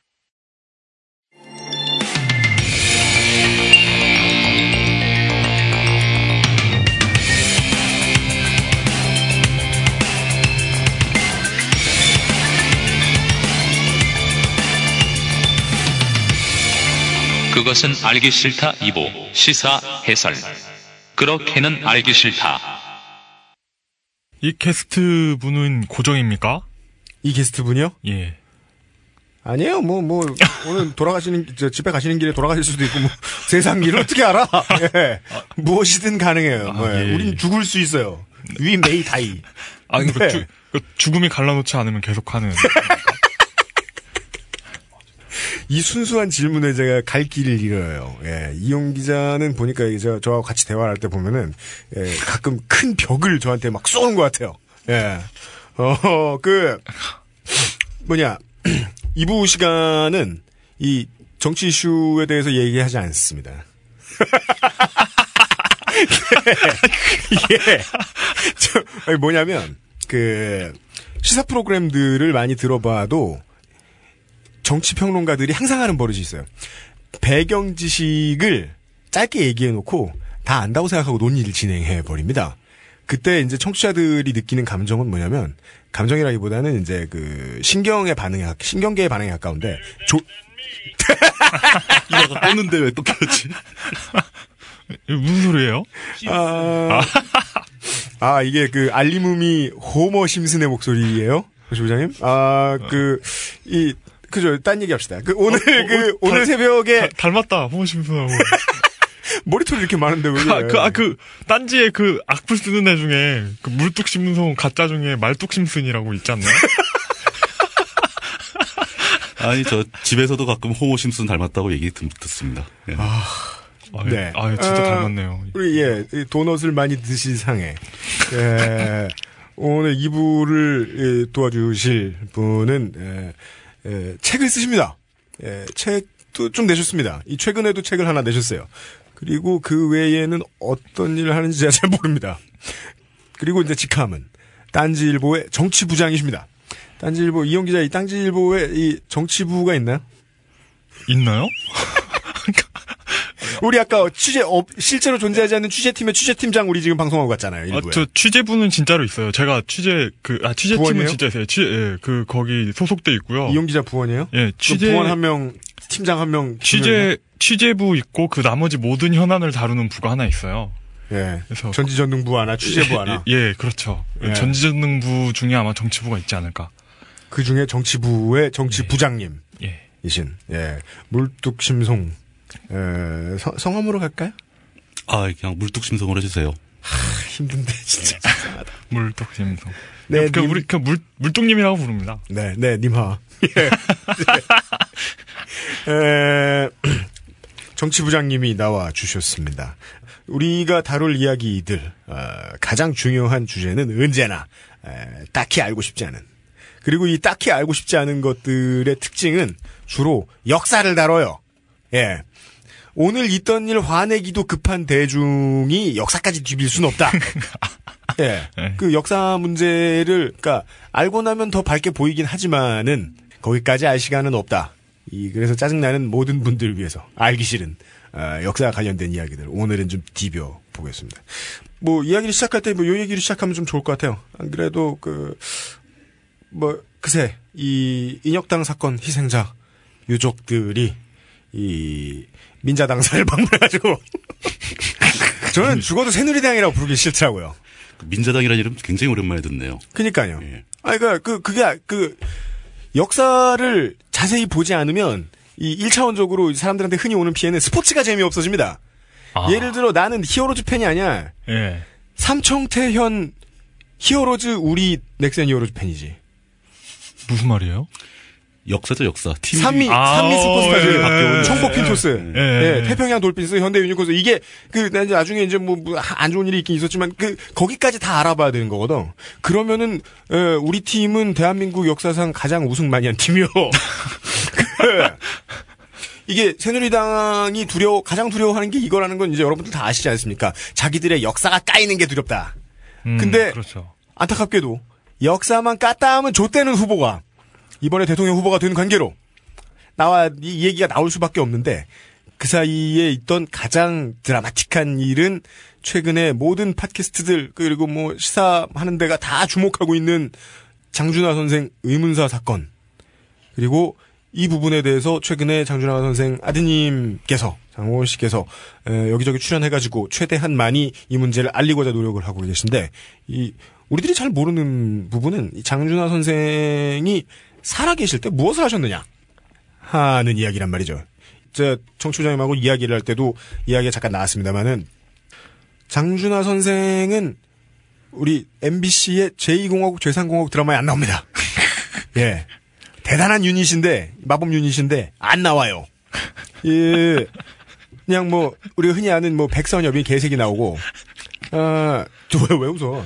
그 그래서 장준하 선생이 어떤 일을 했으며 그리고 살아계셨으면 어떤 일까지 할 수 있었 우리 거기까지 예상 많이는 못하지만 예 그 이야기를 해주실 적임자로 정치부장님께서 나오셨습니다. 예 안녕하십니까? 아, 안녕하십니까. 사실은 저는 이 장준하 씨의 선생에 대한 얘기를 하기 싫었던 거죠. 그러니까 장준하 얘기가 이제 이슈가 되기 시작할 때부터 예. 이 얘기는 결국 그 진실이 밝혀지지 않을 거예요. 진실이 아, 예측입니까? 예, 진실이 밝혀지는 것이 거의 불가능하다고 생각을 하기 때문에 네. 진실이 안 밝혀지는 얘기를 가지고 왈가왈부 해봐야 네. 현재 그 각 정파 간의 싸움의 도구로 쓰일 뿐이지 네. 이 장준하 선생의 진정한 가치가 우리 사회에 알려지지 않을 것이다. 음. 이래서 이 얘기는 개인적으로 굉장히 다루기 싫었던 주제가 됩니다. 근데 그럼에도 불구하고 역시나 장준하가 이슈로 떠오르면서 얘기의 방향이 네. 항상 장준하의 죽음을 둘러싸고 얘기가 진행된다는 거죠. 네. 왜냐하면 최근 정치 이슈가 뭐 그렇게 돼야 누군가한테 유리할 거라는 생각을 분명히 가지고 있으니까 그렇죠. 말이죠. 그게 바로 그 정파 예. 간의 이익을 목적으로 놓고 예. 장준하 얘기를 다루고 있다는 겁니다. 예. 그렇지만 실제로 중요한 것은 장준하가 언제 죽었고 왜 죽었고 누가 죽였는가 이런 것보다도 예.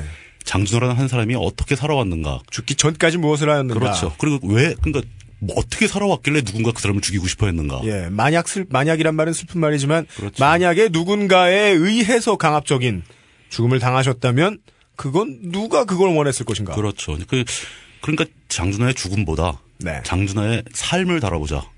이, 네. 이 조건 하에서 요번에 이, 이거를 주제로 채택하는데 찬성을 한 겁니다. 네. 그래서 오늘은 장준하의 삶에 대해서 얘기를 할 생각입니다. 예. 그, 그니까, 사람들이 기본적으로 알고 있는 거는 기껏해야 뭐 그 정도예요. 그 사이에 방송에도 많이 나왔고, 에, 박정희와의 뭐 스펙 비교. 이, 다카키 마사오 짱과의. 스펙은 비교가 안 되죠. 예. 이게 상대가 안 되죠. 이 박정희 대통령을 이야기할 때는 이게 워낙에 그, 그, 국민의 아이콘 아니에요. 예. 귀여우니까 상보다는 짱. 예. 까와이. 예. 왜또 막 나가냐, 죄송합니다. 약간, 박정희 대통령과의 그, 젊었을 때 행적 비교. 뭐, 예를 들면, 뭐, 이쪽은 광복군. 예. 이쪽은 일본군. 뭐, 이런, 이런 것들. 그 저는 얘기 시작할 때 이제 장준하의 삶을 크게 이제 세 단계로 나눠서 생각해 보려고 이제 준비를 해왔는데요. 어떤 겁니까? 그 세 단계 각 단계별로 예. 항상 박정희랑 같이 나옵니다. 아, 세트로 걸려요? 거의 뭐 비슷한 시기에 비슷한 인생을 살아왔던 사람들이니까. 음. 근데 이제 방향은 정 반대가 되죠. 아, 그래서? 예, 예. 예, 예, 예. 그세 단계라는 게 어떤 거냐면 이제 첫 단계는 장준하, 젊었을 때의 장준하입니다. 청년 장준하가 네. 해방 이전까지 무슨 일을 했던가. 해방 전까지. 해방 전까지. 45년 그러니까 전까지. 독립운동가로서의 장준하가 되겠죠. 네. 예. 그러니까 독립운동가로서도 청년 시절에 활동을 했던 굉장히 많이 했죠. 연배로 하면은 몇 년생이신가 그 장준하 선생이 1918년생이십니다. 그게 거의 그그 뭐 우리가 그 시절의 인물로서 가장 잘 알고 있는 사람 뭐 예를 들면 윤동주 시인 같은 사람 같이 연배가 뭐 예. 아주 큰 차이가 없죠. 나 친한 친구죠. 예. 친구요 또. 예. 예. 1918년생이면은 살아계시면 몇, 연세가 어떻게 되시죠? 100살이 좀 안 된 거죠. 100 1918년 90 94살? 95살? 뭐 이렇게. 4살. 예. 잠깐만. 저희 외할아버지랑 좀 비슷한. 무슨 얘기를 욕 하나 했더니. 그 하여간 장 다음 시간에는 이용 기자 외할아버지의 생적에 대해서. 아, 외할아버지도 돌아가셨는데. 아, 돌아가셨다는 공통점이 있군요. 아, 아, 예. 그 나이가 장준하 선생이 한 살 더 많으신 것 같습니다. 아, 그러죠. 네.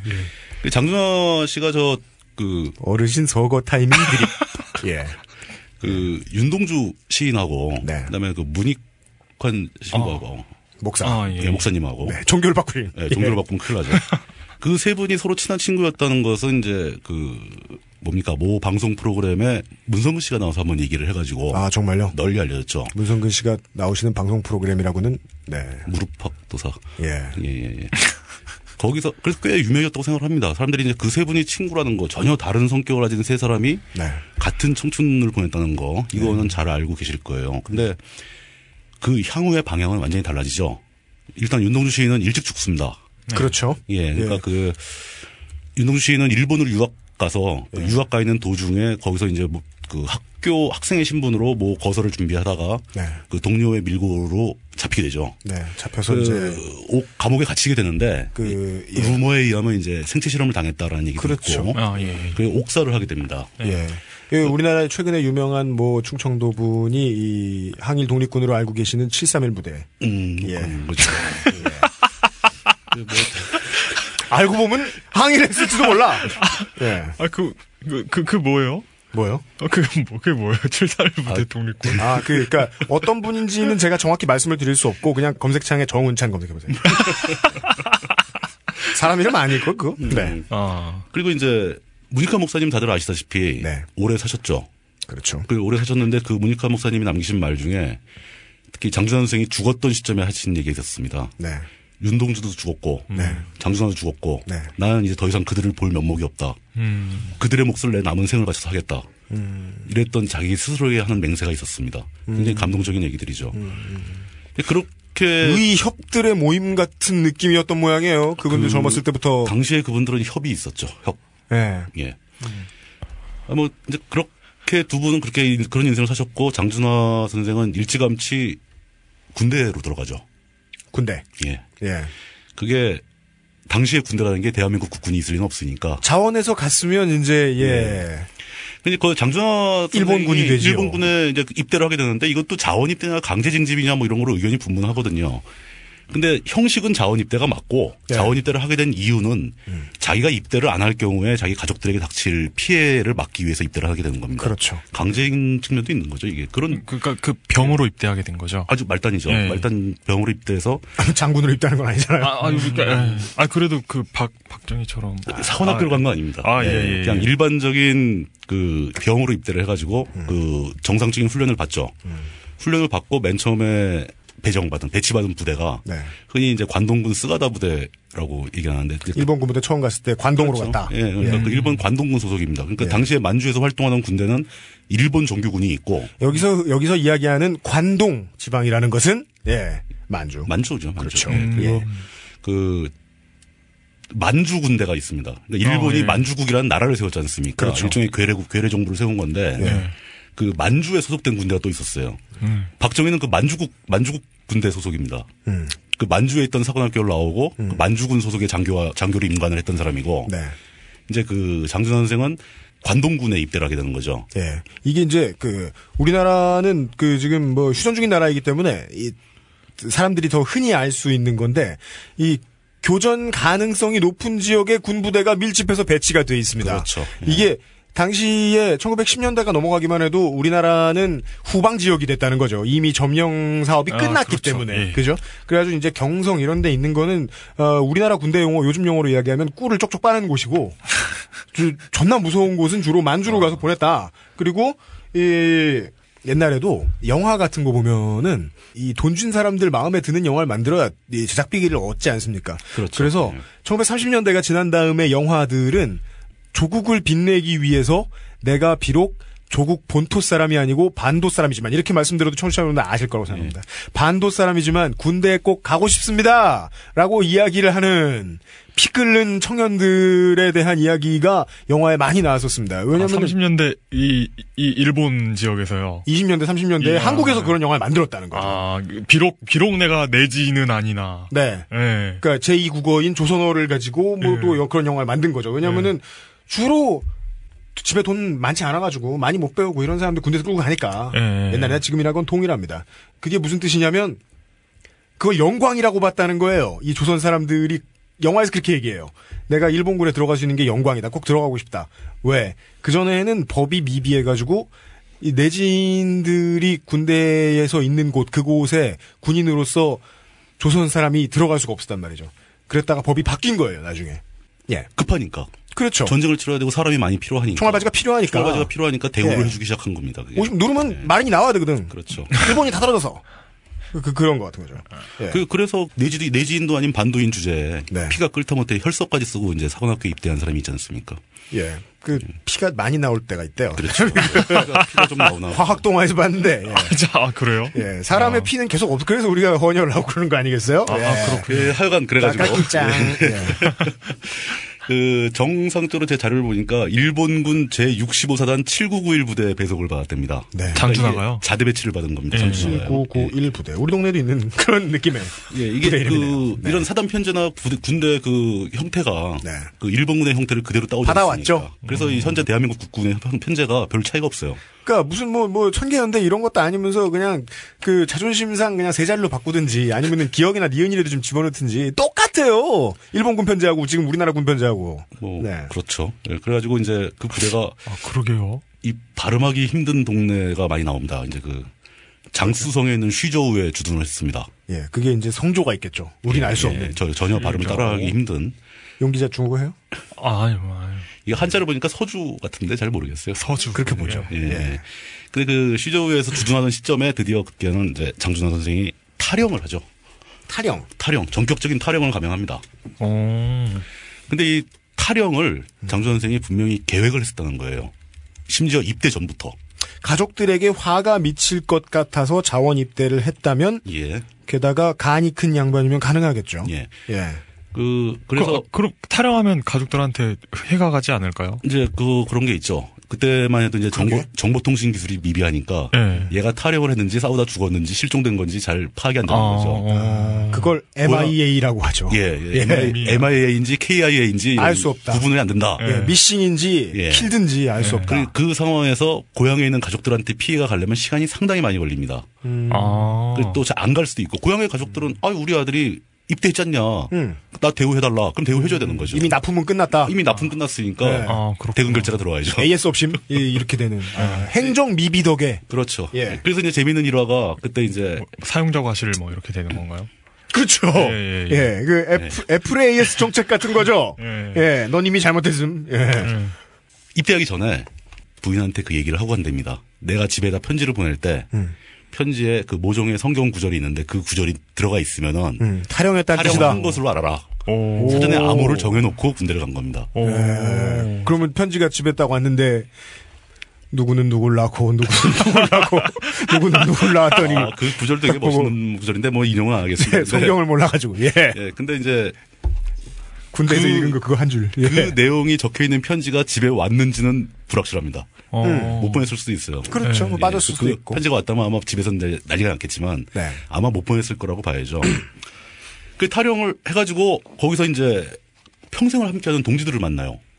그러니까 음. 혼자 나온 게 아니고 이제 사람들하고 우르르 단체 탈영을 합니다. 해도 어. 거기 워낙 이제 험한 동네니까 네. 혼자 나와서 길 잃으면 바로 죽죠. 그렇죠. 그때 탈영을 감행하는 거죠. 허술했네요. 근데 예. 그러고 이제 Prison Break라고 하죠. 예. 허술하죠. 전쟁 중인 그 군부대가 뭐 그런 걸 잘 지키기가 힘들죠. 그 네. 기회를 봐서 허술해진 틈을 노려서 나왔겠죠. 네. 그때 만난 사람, 사람들 중에 이제 그 노능서, 뭐 김준엽 이런 분들이 계십니다. 예, 뭐, 뭐 하던 양반들. 김, 노웅서 씨는 뒤에 이제 별다른 업적이 없느냐, 정치계에 조금 활동하시다가 조용히 요사 속으로 사라지셨는데 광복 이후에 정당 정치를 계속 하신. 살짝. 예. 예, 정당 근데- 정치도 있고 뭐 외부에서 예, 예, 여러. 가지로 다 예. 하셨죠. 근데 이제 김준엽 씨 같은 경우는 고려대학교 총장까지 하셨습니다. 고대 총장. 고대 총장까지 하신 분이죠. 그러니까 그런 탈영병 출신이. 예. 그, 그, 그런 분들이 이제 거기서 모여서 네. 확실한 그 목표가 있, 었던 거예요. 그- 그때 이제 중경, 충칭에 있는 임시정부에 가서 광복군이 광복군에 된다. 합류하겠다. 예. 광복군에 합류하겠다. 광복군이 되겠다. 예. 이 목표를 가지고 탈영을 한 거죠. 예. 탈영을 했는데 거기서 이제 목표를 달성을 가기 가는 와중에 네. 김원봉을 먼저 만납니다. 김원봉. 네. 그 김원봉이라는 사람에 대해서 이름 간- 많이 나오네. 간단히 예. 설명하자면 김원봉은 그 임시정부에 들어있던 사람이에요. 임시정부의 임시, 임시에서. 임시정부에서 그러니까 그 김원봉 굉장히 유명합니다. 저 김구 선생이 만든 의열단이라는 단체가 있죠. 윤봉길 의사, 예. 뭐 이봉청 의사, 뭐 이런 사람들이 다 거기 출신입니다. 네. 거기서 교육받고 테러 공격을 감행하는 단체죠. 네, 그렇죠. 이 단어 잘 써야 돼, 그래서. 이 테러가. 굉장히 중요한 문제입니다. 테러 문제가. 그니까요. 예. 이, 그니까, 우리가 옛날 이야기할 때, 테러는 무조건 나쁘다라는 전제하에서 논리를 전개하는 그, 저, 보수 우익 학자들 보면, 그 테러가 나쁘다라는 말을 통해서 이용을 해먹고 있는 거예요. 우리나라는 독립을 할 필요가 없었다, 이런 논리로 전개를 하기 위해서. 그러니까 미국이 미국이 테러와의 전쟁을 하고 있기 때문에 테러는 나쁜 것이어야 되는데 그 테러가 나쁜 것인데 우리 그 조상들이 선배들이 테러를 했다는 걸 받아들이질 못하는 거죠. 그 어떤 그 이중적인 그 상황을 네. 받아들이지 못하고 네. 이제 둘 중에 하나를 왜곡하는 거죠. 더 나쁜 네. 놈들은 받아들인 놈들이에요, 그 문제를. 이게 테러다, 테러는 나쁘다라고 이야기를 해버리는. 아, 이 사람들한테 보이는 일관성이라고는, 이 보수 학자들한테 보이는 일관성은 하나밖에 없습니다. 어디엔가 줄을 대겠다. 아. 그렇게 생각하면 좀 편하죠. 아, 근데 원칙적으로 테러가 좋은 일은 아니죠. 그러니까 자신의 네. 목적을 이루기 위해서 그렇죠. 그 인명을 살상하는 겁니다. 그, 그 정, 정규전이 아닌 상황에서. 근데 사실 테러가 나쁘다고 얘기하면 뭐 전쟁만큼 나쁜 게 어디 있겠습니까? 그러니까요. 근데 전쟁 우리는 매년 우리가 낸 세금 중에서 30조가 넘는 돈을 전쟁을 위해서 준비하는 데 쓰고 있어요. 그렇죠. 전쟁이 나쁜 거면 왜 그 돈을 씁니까? 똑같은 얘기라는 거죠. 예. 자체적으로 국가의 힘이 약해서 정규우전을 하기 힘든 상황에서 예. 자신들의 생존권을 보호하기 위해서 테러라는 방법을 쓸 수도 있다는 점을 우리는 주목을 해야 된다는 거죠. 그렇죠. 그 테러라는 방법 자체는 어떻게 보면 정치적으로는 가치 중립적인 방법이 되는 겁니다. 음. 어떤 목적으로 테러를 쓰느냐에 따라서 가치가 생겼다 없었다 하는 거겠죠. 네. 예를 들어서 이스라엘의 일방적인 탄압에 일방적인 그 강한 무력에 의한 탄압에 네. 저항하는 피에로가 쓰는 테러 이게 과연 옳은 거냐 틀린 거냐. 예. 피에로라는 것은 팔레스타인 해방 기구입니다. 어 그렇죠. 예. 예. 그 그런 그런 관점에서 봤을 때 그러면 윤봉길 의사가 도시락 폭탄을 던진 거 이거는 그 테러는 테러죠. 네. 뭐 가치가 있는 거냐 없는 거냐 이건 얘기가 달라지는 겁니다. 그렇죠. 그 테러라는 것 자체를 부정할 필요는 없고요. 네. 테러를 사용한 어떤 가치 있는 행동이었다라고 네. 볼수 있는 거죠. 이 방송에 등장하시는 게스트분들의 모든 의견은 본 방송의 견해와 다를 수도 있습니다. 알아주세요. 전 꼭 이렇게 생각하진 않아요. 근본적으로 테러가 나쁜 건 맞지만 경우에 따라서 가치 문제가 달라질 수 있다. 이 정도로 정리하시면 이런 거죠. 그, 예. 이제 그, 창계석, 그니까 그, 온 아시아인들에게 결국 일본을 제외한 모든 동아시아, 동북아시아인들에게 이 해방을 앞당겨 준 사건들 중에 하나가 그 테러였다는 건 부정할 수가 없다는. 그렇죠. 그러니까 그, 이 박정희의 일화도 그런 게 있지 않았겠습니까? 장계석을 만났을 때, 윤봉길 의사라는 분이 잘 계시냐? 라고 했을 때 이 질문을 받은 이 박정희 당시 뭡니까? 님하는. 음, 답변으로 이런 말씀을 하게 돼. 어버버, 어버버. 이랬다고. 할 말이 없거든! 예. 자기 군대에 테러 간 놈인데. 네. 예, 그래서 이제 그 결국 이제 테러리즘 얘기를 길게 한 이유는 이제 그 김구 서- 선생 보고 이제 테러리스트라고 하는 표현하는 일련의 그 뉴라이트라고 하는 뭐 그 사람들이 그런 표현을 해서 사람들이 그 표현 자체를 놓고 분노하는데 좀 그럴 필요는 없다고 보는 거죠. 예. 왜냐하면 김구 선생은 임시정부를 이끌면서 예. 무력 항일 투쟁을 하기 위해서 테러리즘이라는 방법론을 채택한 겁니다. 아, 그러니까 뭐, 뭐 우회 공격을 할지 정면 공격을 할지와를 놓고 고민하는 것과 마찬가지로 그렇죠. 테러 공격을 선택했을 뿐이다. 이제 당신이 워낙 군사력도 약하고 예. 그 일본 군의 위력은 막강했고 그 테러리즘밖에 선택할 수가 선택할 수 있는 방법이 없었다는 거죠. 테러리 테러 이외에는 이 군사 관련 그뭐 저 정보 작전이나 아니면은 그 뭐 무기 이런 문제에 관심이 많은 그 매니아 분들이 있어요. 예. 이런 분들 아니라 일반적으로 군대를 그냥 잘 갔다 온 굳이 뭐 그 과학화 부대 KCTC 이런 데서 전투해 보고 이런 거 아니더라도 이해할 수 있습니다. 전투는 정규전 conventional warfare하고 비정규전 unconventional warfare 둘로 갈려요. 예. 그거 지금 비정규전이라고 말하는 게 알고 보면 테러거든요. 그렇죠. 그러니까 아, 그렇죠. 극단적인 비정규적인 테러입니다. 예. 예. 뭐 하여 그렇습니다. 그러니까 그 김구가 이끄는 임시정부 내에서 네. 의열단의 단장으로 있던 사람이 김원봉입니다. 네. 이 사람은 그러니까 이 임시정부 광복군 내에서 테러의 꼭대기에 있는 사람인 거죠. 네. 모든 테러를 관장하는 사람이었죠. 아, 언제 가도 갈 수 있는 예. 네. 그 젊은 사람들을 젊은 독립운동가들을 최대한 많이 흡수해서 네. 그들에게 교육을 시키고 음. 그들을 적재적소에 배치해가지고 요인암살, 납치, 방화, 뭐 파괴 공작 이런 네. 걸 아. 지도하던 사람입니다. 그렇죠. 이 사람들이 보기에 당시에 장준하 선생, 뭐 노, 노능서 씨, 뭐 김준엽 씨 이런 사람들 젊은 사람들. 얼마나 탐이 났겠습니까? 예. 이런 사람이 나한테 필요해 이렇게 되는 거죠. 음. 그리고 이제 그 데려가려고 네. 그러니까 정, 그 광복군도 정규 시설이 있었고 네. 의열단이 따로 있었던 거예요. 테러 조직이 따로 있었던 겁니다. 글로 데려가려고 그랬는데 예. 장 선생은 이 대- 제의를 단호하게 거절을 하죠. 왜죠? 두 가지 측면이 있을 겁니다. 하나는 이제 김원봉이 테러리즘을 쓰- 쓴다는 거 하나하고 음. 또 하나는 김원봉이 공산주의자라는 거하고 음, 정치적 성향이 안 맞았던 거군요. 그렇죠. 장전 선생은 아마 아, 이게 아니다. 우리가. 어렸을 때부터 반공주의자였습니다. 공산주의를 무척 싫어했다고 나옵니다. 그 시절에는 우리나라가 아직 반공 문제를 가르칠 만한 계제도 없었고. 집안이 신학적인 분위기의 집안의 출신인데 신학? 예, 예. 그러니까 신앙이 깊고 예. 아버님도 이제 그쪽 계통이시고 아, 양친이 뭐 거기서 종교에 귀의하셨던. 예, 그저 기독교적 환경에서 자라온 분들은 반공이 될 가능성이 많죠. 공산당은 종교를 싫어하죠. 그렇죠. 뭐 종교를 아편이라고 그러고 이제 뭐 그런 편이 있으니까요. 근데 이제 네. 사실은 그 그때 이후 그 장준하 선생이 김구와 같이 일하면서 네. 그 반공주의 성향은 더욱 더 강해집니다. 그 아주 극단적인 반공주의자가 됩니다. 나중에. 예. 근데 이때 이때 이미 공산주의를 싫어했었다는 거죠. 음. 그래서 김원봉의 제의를 거절하고 음. 그때 이제 정식으로 그 충, 저 충칭에 있는 임시정부와 그 중국군 네. 그 장, 장제스가 이끄는 중국군이죠. 네. 그 중국군에서 운영하는 그 일종의 군사 계약이 있었어요. 군사 계약이라 하면 중국 군 산하의 시설에서 광복군 장교를 교육해 주는 겁니다. 오. 왜요? 장교를 길러낼 시설이 많이 필요하지 않습니까? 전쟁을 하려면은. 예. 근데 그 우리나라는 자체적인 군사 학교 같은 걸 만들 수 있는 여력이 없었으니까 네. 그 장개석의 부대와 약속을 하고 거기서 조선 청년들을 받아가지고 장교 교육을 시켜서 배출을 해주고 네.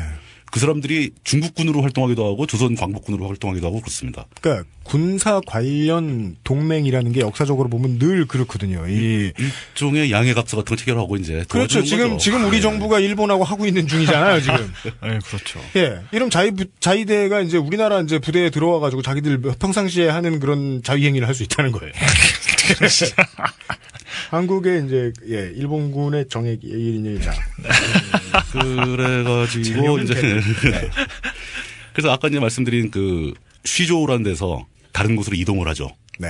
그 군사학교가 있는 곳을 쫓아가는 겁니다. 네. 그저 거기 이제 들어가야 되니까. 그게 음. 이제 그곳이 임천.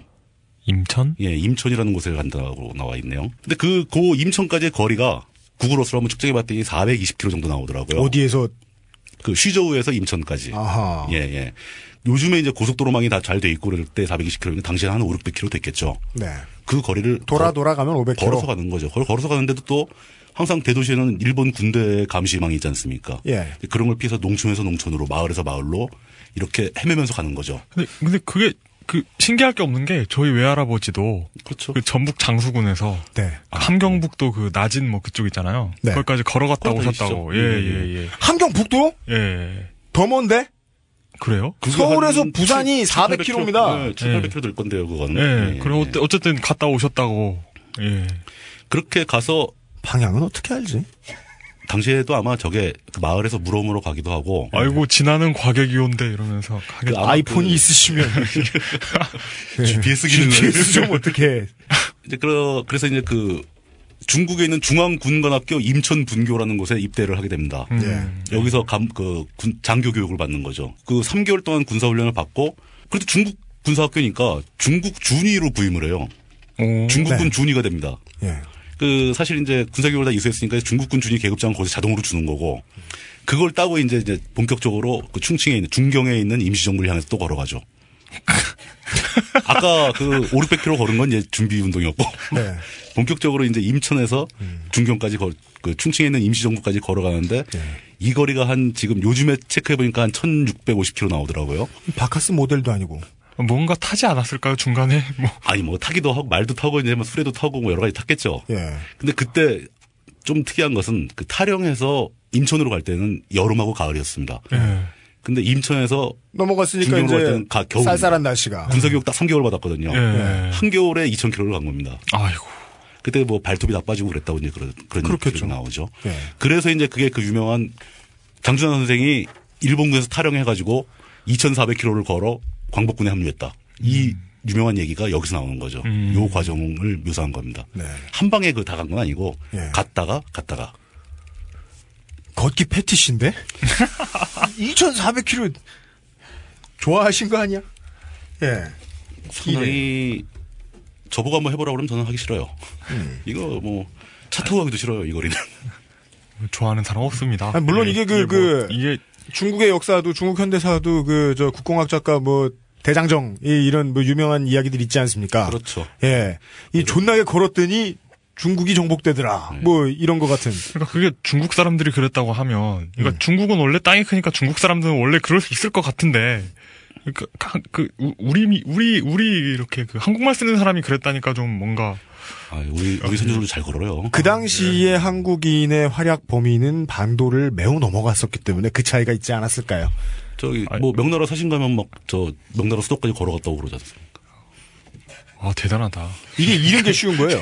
그 미국에 도로 정비하기도 되게 힘든 네. 미국 도로공사가 있다면 예. 존나 힘들 것 같은 2차선 고속도로도 아니지만 아무도 방해하지 않고 그냥 100km 정도 cruise control 밟고서 쭉 갈 수 있는 그런 도로들 있잖아요. 예. 그런데 한국인들이 처음 렌트카 해가지고 가볼 때는 무섭고 어딘가에 신호가 나와줘야 될 것 같고 내가 담배 불이라도 키려면 아니면 지나가다 보는 집들은 막 다 Texas Chainsaw Massacre 이런 거 할 것 같고 막 앞뒤가 안 맞는데 썰어야겠다 이런 동네 사람들이 있을 것 같고 그런데 그냥 두 시간만 밟아보면 이 적응된다는 거예요. 오, 예. 그렇구나. 그 우리나라 사람들이 이제 중국에 정치 활동을 하러 가장 많이 갔던 때가 그때인데 광복군이 있던 시절 그 시절에는 이 대륙 스타일로 많이 옮기고 다녔나 보죠. 예 그런 사례들은 장현 선생 말고도 몇 개 본 것 같습니다. 그리고 당시에 이제 그 장준 선생이 가장 이제 활발할 그 체력적으로도 20대 중후반 뭐 26, 27 이럴 때이기 때문에 예. 굉장히 저 활동적으로 활동을 하던 뭐 이런 상황이었겠죠. 네. 그 다음에 근데 여기서 이제 우리가 그 시점을 잘 봐야죠. 그러니까 이게 과연 언제 이런 일을 했는가? 탈영한 시점이 1944년 7월. 44년 7월 탈영. 예. 탈영. 이면은 쭉쭉쭉 1년 걸어가서 1개월 뒤에는 나라가 해방되는데요. 네, 카운트다운이 얼마 안 남은 상태였던 거예요. 근데 본인이 알 바 아니죠. 총구석을 걸어다니고 있는데. 이 사람은 모르죠 전혀. 이미 핵실험이 진행되고 있는 그렇죠. 그 중에 예, 핵무기가 그, 준비되고 예. 그런 상황이었던 거죠. 근데 여기서 이제 44년 12월에 중국군 장교로 부임하고 충칭으로 걸어가서 광복군에 합류하지 않습니까? 그 광복군 소유로 임관을 하게 돼요. 임시정부로 가서. 음. 그 시점이 44년 12월. 점점 다가오네요. 예. 본인은 알 수 없지만. 그리고 나서 그 45년도에 접어들면서 네. 그때 임시정부를 이끌고 있던 그 김구 선생하고 네. 미국 정부하고 또 계약을 합니다. 미국 정부와의 계약이라면 군사 계약이 또 맺어지죠. 그러니까 예. 그 한국 독립군들을 미국의 당시 이제 CIA의 전신인 OSS, OSS. 네. 예, 그 기관에서 한국군 장교들을 교육을 시키겠다. 그러니까 자기네가 일본군하고 싸우고 있는 중이니까, 그러니까 예. 일본군의 후방에 침투시키겠다. 후방 교란. 예, 그래서 뭐 일설에 의하면 뭐 장주나 노능서 이런 사람들은 한강의 낙하로 침투할 계획이었다고 합니다. 한강의 낙하로. 예, 예. 한강 유역에 낙하해서 수도권을 교란시키는 작전인 거죠. 아, 한강이 무심촌도 아니고 낙하면 죽죠. 아, 물론 낙하산 타고 낙하하죠. 예, 옆에 아니 그 낙하산 타봐서 하는데 이게 무거워가지고 들면 죽는데 힘이 세셨나 봐요. 그러면서 네. 한 18km 하는디. 포괄적으로 그 대한민국 대한광복군이 네.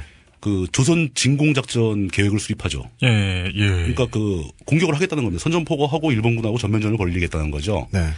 사실 뭐 이때가 44년 6월 막 이렇습니다. 아 히틀러 자살하고 45년 6월 히틀러 자살하고 두 달 뒤. 예. 예, 그러면서 이제 그 진공 작전을 강아지 준비하는. 과정에서 그 OSS 특수교육을 받게 되는 겁니다. 네. 근데 OS 특, OSS 특수교육이라는 게 또 테러 교육이잖아요. 그러니까 납치, 폭파, 암살. 이거를 보신 것처럼 도움을 드리는 형태로 말씀을 드리자면 Band of Brothers에서 나오는 훈련이 그겁니다. 그렇죠. 이 Rangers라고 하는 게 우리말로 하면은 이게 특전사예요. 특전사. 레인저 공수부대입니다. Rangers는 특공 아니에요? 그다음에 그 그린베레가 특 그러니까 하는 일이 그거예요. 이 앞에 특자 붙는 양반들이 하는 게 제가 네. 아까 처음에 말씀드렸던 비정규전, 아, 이거 unconventional warfare, 이런 밀덕스러운 대화가. 후방 교란을 하고, 예. 예. 그리고 같은 부대를 뭐 여자다, 뭐 그러면은 파티 가서 막 요인 암살하고 막 이런 아, 거 하는. 그렇구나. 예. 예. 파티가 그게 제일 무섭죠. 파티에서 암살 당하는 게. 예. 그, 아 그래도 인생의 마지막을 즐겁게 장식할 수 있겠네요. 그럼요. 즐거운 파티가. 양잿물 마시고 소금 먹고. 네. 가시죠. 그러면서 그 저는 이제 여기서 그게 그 장준화라는 한 개인의 네. 특이점이 여기서 드러나는 거죠. 이게 뭐냐면 일반적으로 사람들이 문무를 겸비했다라는 사람은 흔치 않습니다. 그 문사적인 특징이 있는가 하면 무사적인 특징이 강한 사람도 있고 네. 무사적인 특성이 강한 사람은 문사적인 특성을 제대로 발휘를 못합니다. 그렇죠. 그 양쪽을 겸비한 사람은 거의 없는데 아주 보기 드물게 장준환 선생은 이 양쪽을 겸비한 사람으로 보여집니다. 극찬인데요? 예, 그게 왜 그러냐면은 그 OSS 특수교육을 이수하고 임시정부를 그딱 들어가면은 굉장히 어깨에 힘이 들어갈 거 아닙니까? 일찍이 이런 독립군은 없었던 거죠.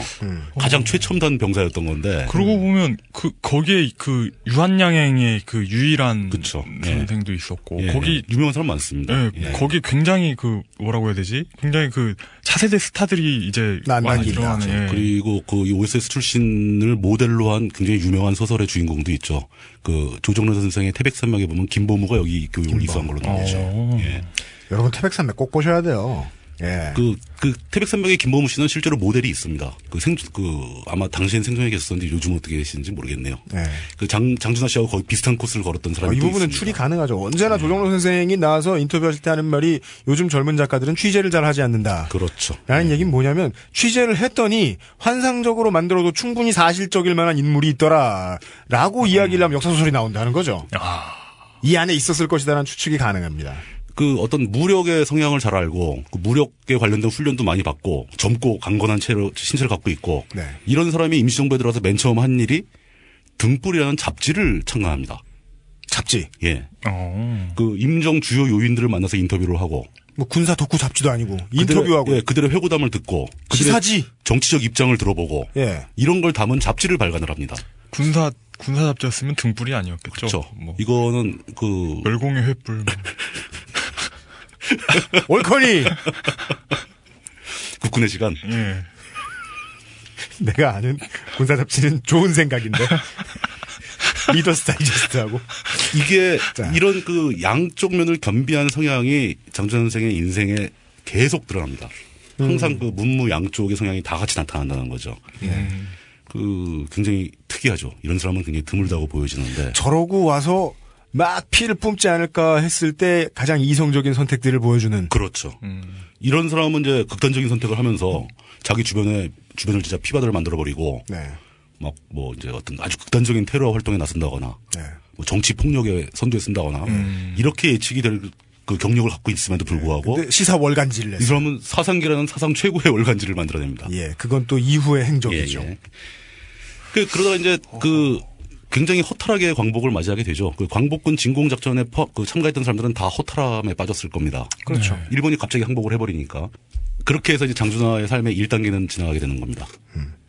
예, 그러고 이제 돌아와서 이제 바로 2단계에 접어 2단계는 굉장히 짧습니다. 국내에 들어온 이후 예, 예. 2단계 11월이라고 말씀하셨던 그 타이밍. 우리가 생각하기에 장준하 같은 경력을 가진 사람이 그렇게 이제 무력 적인 재능이 충분하고 훈련도 충분하고 당시로서는 그 정도 실력이면은 어느 단체에 들어가도 항상 뭐 우두머리를 할 수 있을 정도의 뭐 그런 정도를 가지고 온 사람이 거의 활동을 안 합니다. 유일하게 이제 처음에 같이 들어왔기 때문에 김구 선생의 비서 역할을 하게 되죠. 음. 근데 비서로서 무슨 역할을 했는지 뭐 크게 알려진 바가 없습니다. 이제 네. 여러 가지 뭐 조, 조력을 했겠죠. 그러니까 이제 그 후에 그 국군을 창군도 하게 되고 그러면은 이제 이런 인물들이 들어와야 마땅한데 당연히 군대 뭐 들어가서 굉장히 중요한 역할을 해야 되는데 그것도 예. 거절합니다. 우리 일본 이름 가진 애니덕후 같은 사람들만 들어와가지고 일본군에는 되죠. 짱들이 예. 네. 그 이제 그런데 이제 이때 장준하 선생이 주력 힘을 쏘았던 것이 이제 그 드러난 얘기가 김구와 이승만의 화해를 추진합니다. 네. 그러니까 사실은 이제 이 일단 장 선생도 우파 우익에 그 속한 사람이고 그다음에 굉장히 민족주의자고 네. 그 북한이 공산주의자들의 지배하에 들어가게 된 거에 대해서 굉장히 아쉽게 생각을 했었답니다. 예. 그럼 그렇게 된 상황에서 남한에서 할 수 있는 일은 최소한 김구하고 이승만이라도 화해를 해야 된다. 네. 우익의 양대 거두가 서로 싸우면 될 일도 안 된다. 뭐 그래서 네. 그 화해를 위한 작업을 열심히 벌였다는 얘기가 많이 나옵니다. 흔적들이 네. 실패했죠. 단일화죠, 단일화. 요즘 말로 하면. 그렇죠. 뭐냐면은 요즘 말로 단일화라는 말씀을 왜 드리냐면은 이런 식으로 단일화가 되고 나면 그 다음에 대한민국 땅에서 가장 많이 유행했던 말입니다. 찬탁 반탁. 이쪽으로 넘어가지 않아도 됐었어요. 그렇죠. 그런 가능성이 있다고 보는 겁니다. 이 이- 일반적인 역사가 그렇죠. 예. 그잘 이해가 안 되는데요. 그 무슨 무슨 말이죠? 탁이 뭐게? 시- 그 신탁 통치. 그렇죠. 예. 그, 시- 시- 그 찬탁 반탁으로 안 넘어간다는 게 무슨 말이죠? 그 얘기하려면 또 한참 가던데요. 아이고. 아, 예, 예, 예. 그 다음 기회에 그 찬탁 반탁도 한번 다룰 수 있으면 다뤄보도록 하죠. 카트 해야 되겠구나. 예, 예. 예. 그 근데 이제 우스운 것은 사람들이 다 보는 비슷한 거죠. 장준하의 경력을 보면은 네. 그때 당시 장준하한테 제안이 들어온 질, 그 자리들이 네. 다 그런 쪽입니다. 뭐 한국 청년단의 조사부장 김규식 씨가 제안한 자리입니다. 사람 패는 거 아니에요? 그게 이제 백색 테러라고 흔히 얘기하는 우익 테러 집단들이죠. 어. 예. 그러니까 거기 조사부장은 잠깐 합니다. 왜냐면 조사부장 가겠다고 이제 김구 선생님의 허락을 받고 네. 거기 가서 잠깐 하는데 영 체질이 안 맞는 거예요. 금방 나오게 되죠. 그리고 또 좀 있다가 이범석이 만든 그 유명한 족청. 네. 사람들 족치는 민족 족청. 청년단. 예. 예. 족청. 민청이라고 했댔을 텐데. 예. 그 그때는 이제 민족자가 들어가면 족으로 이제 많이 했었죠. 아. 족청도 들어가서 잠깐 있다가 금방 나왔고. 네. 그러니까 그게 사실 무- 자기 무력을 쓰는 활동은 탐탁치가 않았던 거예요. 음. 굉장히 우수한 무력을 장, 그 내장을 하고 있음에도 불구하고. 그런데 사람들은 이 정전 선생을 예, 무력 엘리트 이렇게 봐가지고. 그렇죠. 약간 관우 관우 캐릭터인데요, 약간. 관우 캐릭터가 맞죠. 네. 예, 그 관우가 굉장히 그 문도 예. 좋았으니까 그때 이미 이제 처음으로 그 유명한 사상계를 발간을 하게 됩니다. 음. 예. 사상계는 사실 우리나라 그 사상사를 관통하는 과정에서 네. 가장 중요한 발간물, 인쇄물이었죠. 그 사상계를 통해서 거의 모든 지식인들이 자기 자신의 정치적 입장을 밝히고 저 국문과 나왔는데 이 옛날 책들을 보다 보면 사상계에서는 어쩌고 저쩌고 그렇죠. 사상계에서는 어쩌고 저쩌고 거의 모든 논문에 거의 모든 네. 작품에 사상계가 언급이 안 되는 경우 그건 나라에서 만든 건 줄 알았어요. 국립 사상계. 그죠. 그 또 있습니다. 그저 사상계를 만들면서 같이 한 작업 중에 하나가 그 김동인을 저걸로 한 그 동인문학상 있지 않습니까? 우리나라 네. 단 아, 문학계에서 네, 네, 네. 굉장히 그 권위가 높은 상이죠. 네. 동인문학상도 장준 선생이 창, 그 치- 창설을 한 겁니다. 56년도에 만드셨어요. 그러니까 강조할 부, 강조할 만한 부분은 이런 거겠네요. 예, 예, 그, 예. 그러니까 뭔가 힘써야 되고 이 정권 유지 혹은 창출을 위해서 물리력을 좀 동원해야 되는 조직의 장으로 앉히고자 그런데 써먹을 엘리트로 위정자들은 보았으나 그렇죠. 예 자신은 사상 쪽을 파고들었다. 갑자기 문사적인 예, 선택을 했다. 그리고 그리고 이게 해방이 되고 나니까 네. 갑자기 무력 캐릭터에서 지력 캐릭터로 전환하려는 스스로의 노력이 이렇게 그게 그렇죠. 있는 거죠. 그런 노력이 있는 이유가 뭘까요? 본인이 그걸 원했기 때문인 거죠. 예. 강력한 어떤 민족주의자적 기질이 반영된 거라고 볼 수 있지 않을까요? 외세는 갔으니 이제 해방된 국가에서 예. 자신이 무력을 써서는 안 된다라고 자제를 한 거겠죠. 예. 예. 그죠. 그 우리 삼국지 좋아하니까 그렇게 얘기하는. 예. 아니 근데 정치하는 사람들 모든 사람들이 그 원하는 게 종종 비슷합니다. 이 말은 꼭 그렇게 해요. 난세는 어떨지 몰라도 치세는 능신이고자 하는. 와, 이 아이고 이거 어렵습니다. 이거. 아, 뭐 어렵나? 그 이게 아, 이제 존나 하다 가지고 해방 아무튼, 예. 직후부터 이승만 시대를 관통한 장준하의 행적이 이 정도입니다. 네. 음. 크게 그러니까 뭐 물론 이제 대단한 일을 많이 하셨는데 네. 장준하 선생이 이때는 이제 무력 관점에서 대단한 일을 하진 않아요. 음. 일부러 고의적으로 자기가 회피했다고 봐야, 봐야 맞겠죠. 근데 그러면서 장준하 선생의 삶의 3단계는 4.19 혁명과 함께 시작된다라고 볼 수 있죠. 4.19. 예. 네. 드디어 자신이 그렇게나 욕하고 반대하고 비난하던 이승만 정권이 무너진 거예요. 네. 그, 그러면서 그 시점에 장준하 선생은 이제 나이가 좀 더 됐죠. 네. 중년이 중년을 접어들었고. 요즘 분들이 이승만이 뭐 한 사람인지도 몰라요. 토마스 제퍼슨인 줄 알아요. 구국의 아버지 뭐 이를 뭐, 아, 뭐 그렇게 하, 뭐 하는데요. 그냥 지네 자식의 아버지일 뿐이야. 누군가에겐 아버지지. 프란체스카 여사의 남편이기도 해요. 그 외엔 누구의 아버지도 아니요. 예. 그러면서 아마 제가 보기엔 네. 장준하 선생은 얼마나 고마운지 진행을 이렇게 잘해 주셔가지고. 예. 4.19와 함께 어떤 그 소명의식 같은 게 가- 발동되면서 굉장히 활발한 활동을 하신 걸로 보입니다.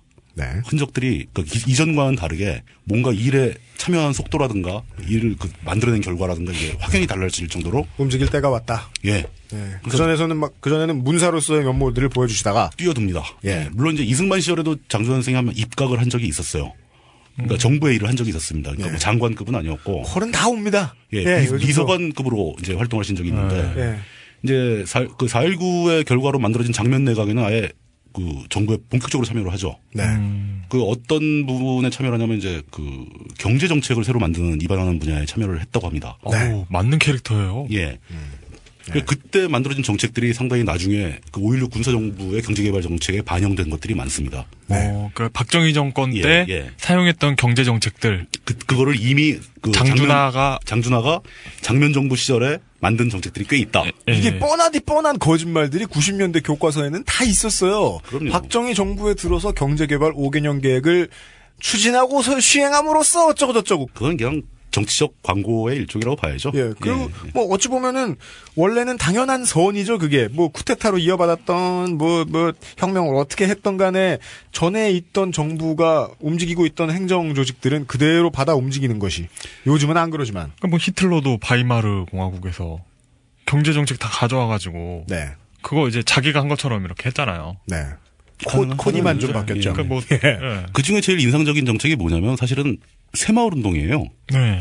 그 장준원 선생이 당시에 장면 정부에서 뭘 기획을 하냐면은 우리나라가 전국적으로 너무나 낙후돼 있기 때문에 젊은 인재들을 양성하고 교육시켜서 각 지역으로 파견해서 그 청년 지도자를 주축으로 지역 경제를 개발하려는 계획을 세웁니다. 그렇죠. 이게 새마을 운동 하에서 그 청년 지도자 양성하는 프로젝트의 원 시조예요. 음. 그 실제로 그게 가동이 됩니다. 그래서 뭐 한 2천 명 정도씩 불러다가 막 자기도 가르치고 그때 뭐 함석헌 씨나 뭐 주요한 박순천 이런 분들 동원해가지고 그 청년들을 교육하고 그이 계획은 굉장히 마음에 들었죠. 군사정부가 보기에 네. 굉장히 강화를 했죠. 그렇죠. 그게 새마을운동이죠. 그러니까 자기들이 보기에도 어, 사람들을 움직여서 이 산업화의 역군이 되게 하는 것도 매우 마음에 드는 일이지만 실제로 이제 군사 정권의 입맛에 가장 맞았던 건 이 시스템상 오가작통법이 되거든요, 이게. 그렇죠. 예. 예. 전국적으로 장악할 수 있는 거죠. 예, 결국 오리지널은 한 명에까지 올라가요. 예. 이 비슷비슷한 개새끼들. 네. 그, 근데 그런 상황에서 장준하 선생이 장면 정보하고 일하는 게 영 잘 안 돼요. 그러니까 뭐 성과도 잘 안 나오고, 그러니까 좀 여러 가지로 힘들으셨던 것 같아요. 무능한 정부였구나. 네. 그러니까 네. 못 받쳐주는 거죠, 형. 네. 그래서 짜증이 좀 많이 난 상태에서 5.16이 터집니다. 그래가지고 사상계의 최초의 5.16에 대해서 굉장히 긍정적으로 묘사하는 권두원. 권두원이라는 건 이제 잡지의 머릿말, 머릿기사죠. 네. 그 편집장님이 쓴 거죠. 일종의 사설 비슷한 건데 예. 거기에는 저자가 누군지 안 나옵니다. 예. 근데 장준하는 이제 자기가 썼으면 자기가 썼다고 써- 쓰는 게 있었는데 그 저자 없이 네. 5.16 혁명을 긍정적으로 묘사하는 권두언이 실려요. 당시의 잡지는 지금의 신문처럼이나 이 열독률이 높았기 때문에 그렇죠. 런 권두언을 사설로 보면 좋아요. 사설로 보면 editorial. 그렇죠. 예. 예. 이름 안 쓰고 자기네 언론사의 견해다라고 내보내는 거죠. 근데 그, 그 글이 지금도 살아남아서 장준하가 5.16 혁명을 지지했었다. 뭐 이런 식의 얘기에 근거가 되고 있는 거죠. 네. 근데 장준하 선생은 한 두 달이 채 안 돼서 군사정부하고 척이집니다. 네. 그러니까 이 최초에는 아마 그러니까 젊은 군인들이 워낙 낙, 그 이승만 시절부터 낙, 낙후되어 있던 관료, 썩은 관료 계급을 네. 어떤 새롭게 개혁을 해줄 거라고 기대를 하셨던 것 같아요. 음. 근데 기대와는 다르게 군인들이 이제 쿠데타만 일으키고 정부 싹 뒤집어 엎고 민, 민간한테 권력을 이양하고 다시 군대로 돌아간다. 이게 시나리오였는데 네. 그게 뭐 당연히 어겨졌죠. 외부적인 시나리오죠. 광고원 알려준. 예. 음. 청와대에 왔는데 문이 안 열린다. 못 나가겠다. 네. 어, 어, 더 청와대에. 갇혔네? 하나 더 있습니다. 그, 저, 혹시 요즘 분들 잘 모르시는데 저는 이제 그, 저희 윗세대 분들한테 많이 얘기를 들었어요. 그러니까 그5.16 당시에 예. 박정희의 이름은 하나도 안 나왔습니다. 어. 혁명의 리더로 박정희의 이름은 안 나왔습니다. 그러니까 그때는 혁명으로 불렀죠. 구세타인데. 장도영이라는 사람의 이름이 모든 방송에 다 보도가 됐어요. 네. 그러니까 5.16 군사 쿠데타의 주역이 그 주도자가 장도영이라고 되어 있는데 네. 장도영. 장도영. 네. 그 일본군 출신 장교입니다. 음. 예, 아, 그때 당시에는 장교들이 대부분 일본군 출신이었죠. 예. 그 심지어 저희 어머님 아버님도 그 가끔 그런 얘기 하십니다. 그러니까 돌아가셨지만 다. 네. 그 5.16 때는 맨 TV 방송 뭐 신문 이런 데 다 장도영 얘기만 해가지고 장도영이 대통령 되는 건 줄 알았다. 음. 근데 한두 달 지났더니 박정희가 나오더라. 박정희는 누군지도 몰랐다. 뭐 이런 얘기죠. 음. 이게 박정희가 굉장히 초반에 일종의 바지 사장을 내세운 기법이죠. 그러니까 일이 잘못됐을 경우를 대비해서. 예. 그 바지 사장으로 내세우기에 뭐 적당한 사람이었겠지요. 예, 예, 그러니까 예. 이게 이런 문법들을 사람들이 종종 속아 넘어가는 거예요. 이게 장도영에 대해서는 이 박정희가 들어서기 전에 장면 내각의 육군참모총장이었다. 그러면은 뭐 장면이 임명했으니까 뭐 장면의 사람이 아닐까 이렇게 생각한단 말이에요. 우리 방송 통해서 요즘 얘기 자꾸 제가 하게 예. 되는데 그 한나라당의 김장수 전 국회의원이 아이고. 예, 여러분들 잘 모르시는 이름일 거예요. 이분이 어, 우리나라 헌정사상 처음으로 이 대통령이 이 육참 총장을 직접 그 합참의장이나 육참 총장을 직접 옷을 벗겨서 그 국방부 장관으로 내세운 첫 케이스입니다. 그걸 이제 임명했던 게 노무현 대통령이고, 근데 이 사람이 장관을 마친 다음에 바로 한나라당 비례로 가요. 예. 그러니까 그래서 누가 시켰다라는 걸 가지고 막 해석하면 안 돼요. 내가 자리 줬다고 해서 내 사람은 아닌 겁니다. 그렇죠. 예. 그 사람의 행동이 규정하는 거지. 아. 뭐그 사람을 뭐 어떻게 누가 만들어줬다 뭐 이런 건 별로 없는 거죠. 네. 그래- 그래서 이제 거- 그 대목에서 장준하 선생은 이제 분노가 폭발을 한 거죠. 이 음. 군인들이 우리를 속였다. 그러면서 사상계에는 그 군사 정권의 가장 치열한 반대자가 됩니다. 음. 나가는 척하더니 왜 안 나가냐. 그렇죠. 그리고 처음에 이걸 이해해줬던 이유는 자신들도 비정규전의 항거를 통해서 일본에 맞섰으니까 무능한 정부라면 가끔 뒤집을 수 있다는 생각도 있었던 거죠. 이건 지금 기준으로 보면 안 된다는 게 정치 부장님의 생각이고 저희의 생각과 꼭 같지는 않을 수 있습니다. 난 이거 진짜 어찌든 피하고 싶었어요. 처음에 장준하 선생 얘기한다고 할 때 아, 어찌나 예민한 게 많은지. 장수아 선생은 또 그리고 군인들을 되게 좋아합니다. 자기가 군 네, 출신이었고. 예. 병사들을 항상 이 너희들이 나라를 지키는 가장 소중한 존재다. 음. 소중한 사람들이고 가장 중요한 역할을 하고 있다. 네. 이렇게 그 군에 대한 신뢰를 갖고 있었고. 이제 그래서 그런 것도 영향을 미쳤겠죠. 그러면서 이제 그 박정희한테 수시로 대한민국 국군을 모, 모독하지 말라. 뭐 이런 얘기를 많이 함- 합니다. 음. 그러니까 너는 대한민국 국군 출신도 아니고 일본 육사 출신이고 음.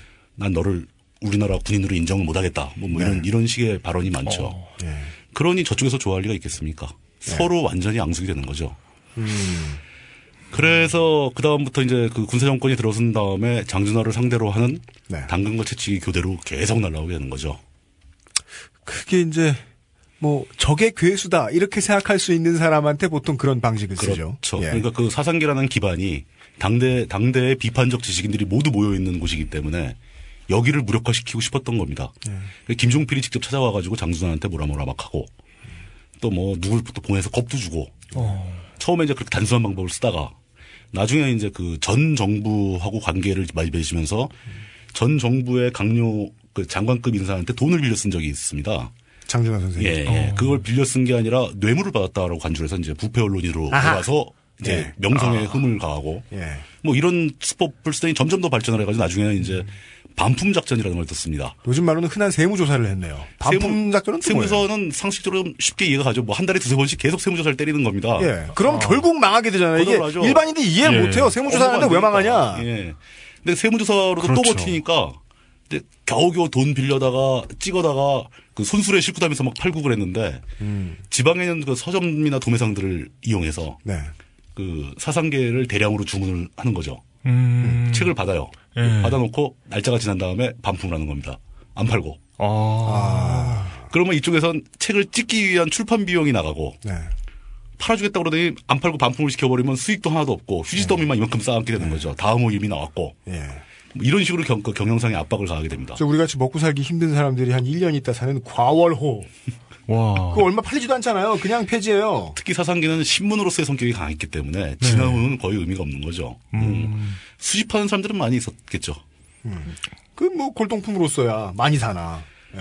그러면서 또 한편으로는 이거는 좀 약간 불확실한데 이제 그 50년대 후반에 필리핀의 그 막사이 사이 상이라는 게 만들어지죠. 상입니다, 상. 그렇죠. 아유, 예. 필리핀 하면 깜짝깜짝 놀라요. 그 납치당할까봐. 예, 아유. 근데 그게 이제 뭐 미국 록, 록펠러 재단이 돈을 내가지고 만든 상인데 네. 아시아권에서 그 정치적으로 또 사회적으로 굉장히 훌륭한 일을 한 사람들한테 주는 상이죠. 네. 근데 장수 선생이 그 상을 탔거든요. 네. 몇 년도입니까? 이게 뭐 이게 60년대 장수 선생이 뭐. 56, 50년대입니다. 50년. 아, 60년 넘어서죠. 예. 정확한 연대가 생각이 잘 안 나네요. 근데 60년대 박정희 이후에요. 예. 그게 일설에 의하면 군사정부에서 주선을, 주선을 해줬다는 얘기가 있어요. 너 이 상을 받게 해주마. 음. 또 일설에 의하면 박, 그 장준하 선생이 그 상을 받는 걸 방해했다는 얘기도 있고. 음. 이건 의견이 엇갈려 가지고 confirm이 안 됩니다. 확인이 잘. 안 됩니다. 예. 근데 이제 장준하 선생이 그런 상도 타고 예. 뭐 그러면서 이제 막 그 뭐 좋은 일도 있다가 나쁜 일도 있고 뭐 사상계를 갖다가 당시에 그 조선일보나 중앙일보가 한 뭐 6만 부, 7만 부, 그땐 중앙일보가 없었죠. 조선일보, 동아일보 뭐 이런 거였죠. 네. 그 6만 부, 7만 부 겨우 팔던 시절에 사상계가 10만 부가 넘게 나갔으니까 음. 그거 팔아서 돈 많이 벌었다가 세무조사로 다 날리고 반품 작전을 또 달리고 예. 이 부침이 굉장히 심한 어. 그런 인생을 살아오신 겁니다. 그러니까 20년대부터 60년대까지 우리나라의 이 메이저 미디어가 잡지였기 그렇죠. 때문에 예. 이 잡지를 발행을 했는데 꼭 굳이 뭐 많은 돈이 들어갈 필요도 없습니다. 그, 그 발행을 했는데 한 번 잘 되면 그 당시에 트렌드를 이루는 모든 작가, 뭐 저 철학자 이런 사람들 다 모여들어요. 시인들 외에서 시, 그 그게 패션이 되는 겁니다. 그 사람들 사이에. 요즘으로 치면 잡지가 뭘까요?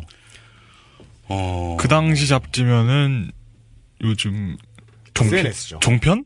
아니, 네, 저, 저 N N N SNS죠. 아, 예. 종편 말고. 아, 그러니까 아니 아무도 안 보는 걸 왜? 당시에는 그게 거의 유일한 미디어였습니다. 그 누가 보느냐 마느냐가 중요해요. 누가 보느냐 마느냐가. 그리고 사상계를 안 읽으면 어디 가서 말 한마디 못 하게 된다는 거죠. 아. 예. 그, 아, 막사이 사이상 1962년. 예, 예, 어, 예, 예. 맞습니다. 뭐 그런 식으로 계속 진행해 나가면서 이 차츰차츰 장준하 선생은 처음에는 어떻게든 그래도 5.16 군사 정권이 좀 나아지지 않을까 하는 기대를 계속 하셨던 것 같아요. 음.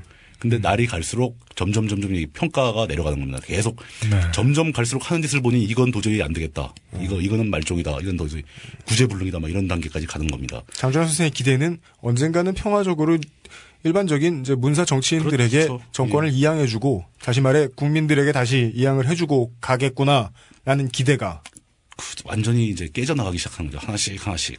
예. 그러면서 어떻게든 생산적인 결과를 낳고 싶어 하던 장준하 선생의 기대와는 다르게 예. 파국을 파국을 향해서 자꾸 가게 됩니다. 예. 사람이 기대하면 좆되는 거야 이게. 그 이러니까, 이러니까 기대를 그래, 하지 그래서 연애를 하지 말라는 거지. 예. 이쁨 이쁜 거지. 뭘 자기를 좋아해 주길 바래.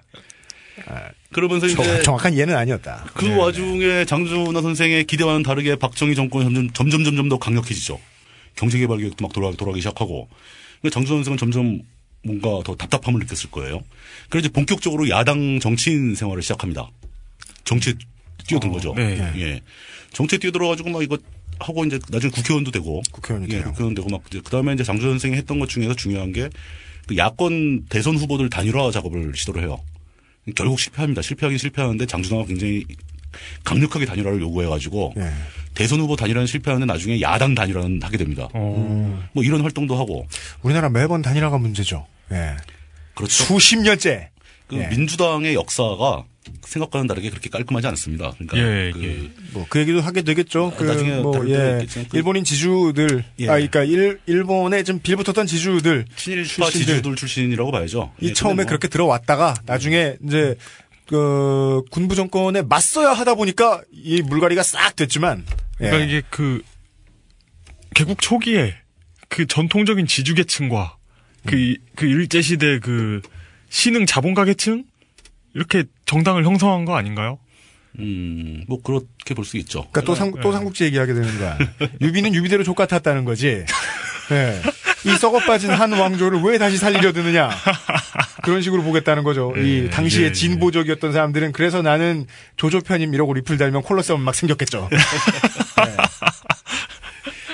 네. 그 장준하 선생도 굉장히 저 문사적 기질이 강해서 이게 이게 좋았던 것 같아요. 이, 어. 이 이빨이. 표현, 표현력이 좋았다. 네. 뭐라고 그래야? 그 레토릭이 좋았다. 뭐 이렇게 표현할 수 있는데 수사가 화려했다.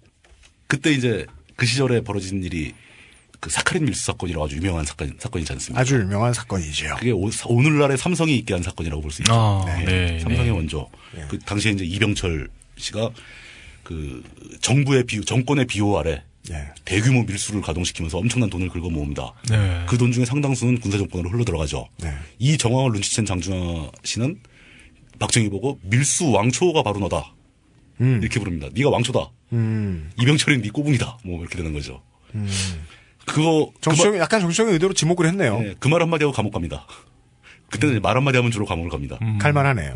예. 우리나라에 그런 정치인 하나 있습니다. 그러고 그러고 보면 그 삼, 삼성이 애플 보고 부도덕하다고 한 게 참 그건 뭐 그 얘기는 나중에 따로 해야 돼요. 왜냐하면 네. 서로 부도덕하다고 할 수 없거든, 이 아. 개새끼들이. 아, 그런가요? 물론 우린 둘 중에 네. 하나 써야 돼. 마치 미국인들이 민주당이나 공화당 중 하나를 찍어야만 하듯이. 네. 우리나라는 양당제거든? 이러면서 질문하지 않듯이. 근데 이 다 나쁜 점은 있죠. 근데 여기 재밌는 건 요즘 사람들은 그나마 이 CJ만 설탕 팔아가지고 회사를 이렇게 세운 줄 아는데, 예, 삼성도 설탕의 대체제로, 예, 일어선 회사입니다. 원래 그, 저 하얀 가루는 다 취급하는 회사가 삼성이죠. 음, 사카린. 예. 사카린 몸에 나쁜 건 아닌데, 그죠? 술에 들었잖아요. 소- 소주에 들어있는 거잖아요. 소주에. 저는 옥수수 쪄 먹을 때, 예. 예. 옥수수 찔 때도 좀 넣어야 되고. 그, 아, 그- 맞다. 예. 예, 뉴슈가는 상품 이름이더라고. 나는 그게 원래 이름인 줄 아, 알았어. 그렇구나. 예, 사카린, 사카린. 예. 그게 사카린입니다. 설탕- 인체에 무해해요, 여러분. 인체에 무해하고 설탕보다 단맛이 단맛이 400배가 높다 고 그러죠. 아마 그게. 예, 예. 처음에 국내 유통 게트 금지를 하려고 할 때 한 번에 700g 이상 먹으면 위험하다라고 했는데 한 번에 700g의 간장을 먹어도 죽습니다. 조심할 일이에요. 700g 소금 먹어도 위험합니다. 예. 그 무엇도 700g 한 번에 먹으면 안 돼요. 우리가 먹는 스테이크는 200g밖에 안 돼요. 무거운 거고. 고기 한 근 600g인데. 그러니까. 아, 700g이면 어우. 약한 사람은 고기 한 근 먹는 것도 좀 위험해요. 아, 그러게요. 배탈 납니다. 예. 사카린 때문은 아니다. 700g 먹고 완전히 안전한 건 뭐가 있을까요? 물도 좀 위험할 것 같은데. 알코올이 제일, 위험할 수. 술이 제일 안전하거든요, 술이. 소주. 그런가요? 예. 한 번에 먹지 않는 이상. 맥주 아, 700g 먹을 수 있겠네요. 아, 그러네요. 예. 예. 또, 또 많습니다. 그저, 베트남전 파병권에 반대하면서 이제 그때 박정희한테 우리 청년의 피를 팔아먹는다. 뭐 그런 얘기를 장준 선생이 맨 처음 한 거고. 그 다음에 이제 뭐 한일 회담 같은 것도 반대 투쟁에 선봉에 서 있었고. 어, 쓰- 맞아요. 베트남전에서는 순간 무하마드 알리하고 한 편이 됐던 거예요. 예, 예. 그렇죠. 그리고 그 칠사 남북 공동 성명을 전후로 해서 이제 남북 협상하는 것도 상당히 많이 반대를 했습니다. 음. 이런 식으로 하면 안 된다. 그랬더니 이제 박정희 정권에서 뭐라고 그랬냐면은 그러면 네가 남북회담 대표로 한번 해봐라. 대- 그거는 아까 그랬어요. 외교부에서 김창규 기자한테 그러면 네가 직접 데려와라. 거절했어요. 네, 거절합니다. 내가 그걸 저 니네 밑에 들어서 그걸 하기 싫다. 음. 할수 없다. 오히려 이용만 당한다. 그럼 거절하죠. 그러니까 보면은 그러니까 되게 일관성이 있는 게 그, 이- 그 식민 지배를 받는 동안에는 무력 투쟁을 하죠. 그렇죠. 근데 광복이 되고 나니까 어쨌든 그게 광복을 뭐 우리의 힘으로 했든 아니든 간에 그렇죠. 어쨌든 무력 투쟁을 접습니다. 접습니다. 근데 베트남전은 극렬하게 반대하세요. 그렇죠. 그러니까 무력이라는 것은 그러니까 굉장히 민족주의자인 거죠. 그렇죠. 우리 민족이 다른 그러니까 외세에 의해서 위협받을 때 쓰는 건 거죠. 이 사람한테는. 상황에서만 써야 한다. 예. 무력은 아주 최악의 상황에서 쓰는 거지. 우리 민족이 외부에서 위협당할 때가 아니면 써서는 안 되는 거라고 보는 거죠. 가급적 쓰면 안 되는 예. 아주 그 위험한 도구다. 네. 생각을 하시는 거죠. 마블 코믹스를 좀 보셨나 보네. 오. 그러니까 약간 폭력을 언제 써야 할지 아는 사람은 주로 고독하더라고 보니까. 아, 약간 약간 배트맨 느낌도 나네요. 이 고, 고독했던 사람들이 만나면 서로 존내 싸우는 거예요. 어벤져스 봐봐. 아, 또 이러면 또 그렇구나. 다음으로 넘어가겠습니다. 예. 다크나이트 얘기할 차례인가요? 근데 이런 그 저 어떤 나름대로 이렇게 순, 뭐, 순, 천천히, 네. 천천히 이제 점점 파국으로 향해 가던 그 단계가 결정적으로 갑자기 급격히 악화되는 순간이 옵니다. 네. 그게 바로 72년도 10월 17일이죠. 그때 무슨 일이 있었는지 모르시죠? 10월 유신이죠. 아. 박정희가 그 제3공화국 헌법을 무력화시켜버리고 유신헌법이라는 이제 듣도 보도 못한 헌법을 들고 나와서 이제부터 내가 왕을 하겠다라고 선언한 날입니다. 네. 그 유신이라는 말 자체가 상당히 그 일본풍 아닌가요? 메이지 유신에서 온 겁니다. 공식적으로 예. 이렇게 인정을 했어요. 아, 예, 네, 예. 그러니까 나라를 완전히 근본적으로 뒤엎는데 그 삼권 분립의 삼권을 몽땅 대통령 권한을 권한 밑에 두고 그렇죠. 국회의원은 3분의 1을 대통령이 임명을 하고 그런 국회 국회도 불안하니까 언제든지 마음 먹으면 해산시킬 수 있고 예. 그리고 이 헌법에 대해서 비판하는 사람을 잡아가고 이 헌법에 대해서 말하는 사람도 잡아가고 예. 그리고 언제든지 긴급 조치를 내려서 헌법을 중단시킬 수 있는 권한이 대통령한테 있고 룰을 그런 식으로 적용하는 사람과는 부루마블을 같이 할 수가 없죠. 그쵸. 예. 그때는 게임이 게임이 안 판, 됩니다. 판을 엎어야 되는 겁니다. 예. 근데 장준환 선생이 그 유신을 하면서 굉장히 크게 충격을 받으신 것 같아요. 이 사람이 이 정도까지 할 줄은 몰랐다는 식일까요? 내가 걱정하던 것보다 더 심각한 사람이다. 어, 아, 그 최근 최근에 제가 했던 생각하고 좀 비슷한데요. 누구에? 보고 생각을 했습니까? 어, 그런 분이 계십니다. 그냥 예 말하기 싫으네요. 아, 아 아니요. 예. 말해봐. 아니 저랑 직접 예, 대화를 해본 적이 없는 분이세요. 아 진짜요? 예. 저는 뭐가 생각났냐면 그 롯데자이언츠에 처음 부임할 때 제리 로이스터 감독이 생각나요. 이게 그 실제로는 그런 말씀을 하시지 않았는데 이런 짤방이 돌아다녔어요. 제리 로이스터 감독께서 말씀하시는 못한다 못한다 말만 들었지 이렇게까지 못하는 줄은 몰랐다 씨발라마 이런 짤이 돌아다니는 이 사람들이 제리 로이스터 감독을 불쌍해한 거죠. 어. 물정 뭐, 한국 야구 물정도 모르는 양반이 와가지고 좆대셨구나. 어, 깜짝 놀라는 거예요. 음, 이런 얘기는 하지 않는 게 나았을 것 같아요. 그런데 여기에 또 하나 중요한 게 있죠. 어떤 어떤 사람의 행동을 분석하려면 그 사람이 해온 일들을 분석하려면은 그 사람들의 신체적 나이도 항상 고려를 해야 됩니다. 어, 네, 네. 유신이 지나가면서 장준하 선생이 나이가 50대를 넘어가게 되죠. 오. 그러니까 이제 노년층에 접어들기 시작합니다. 네. 요즘하고 달라서 그때는 또 평균 수명도 짧- 짧았고 네. 젊었을 때 고생을 많이 해서 몸 상태가 안 좋죠. 네. 발톱도 그러면서 빠지고. 대표적으로 이제 그 유신 때는 뭐 거의 감옥을 뭐 수십 번 들락날락 하시는데 아이고. 감옥에 들어갔다가 그 간경화가 악화돼서 이제 보석으로 나올 출- 출소를 하게 될 정도로 어. 중태에 빠졌던 거죠. 간이 나빠지면서 그리고 이제 뭐 고혈압, 뭐 협심증 이런 증세들이 다 생깁니다. 아이고. 성인병의 집합체가 되는 거죠. 정신력으로 체력을 견인했다고 하기에도 너무 많이 힘든. 아우, 정신력은 체력에서 나옵니다. 굉장히 히, 딩크가 얘기했죠. 제가 보기엔 굉장히 강골인데도 불구하고 워낙 고생을 하고 이제 험한 생활을 해와가지고 몸이 일찍 망가지신 것 같아요. 네. 근데 그렇게 되면 사람은 스스로에게 주어진 시간이 별로 없음을 느끼게 되죠. 예. 그 심각한 결단을 하게 될 가능성이 있어요. 네.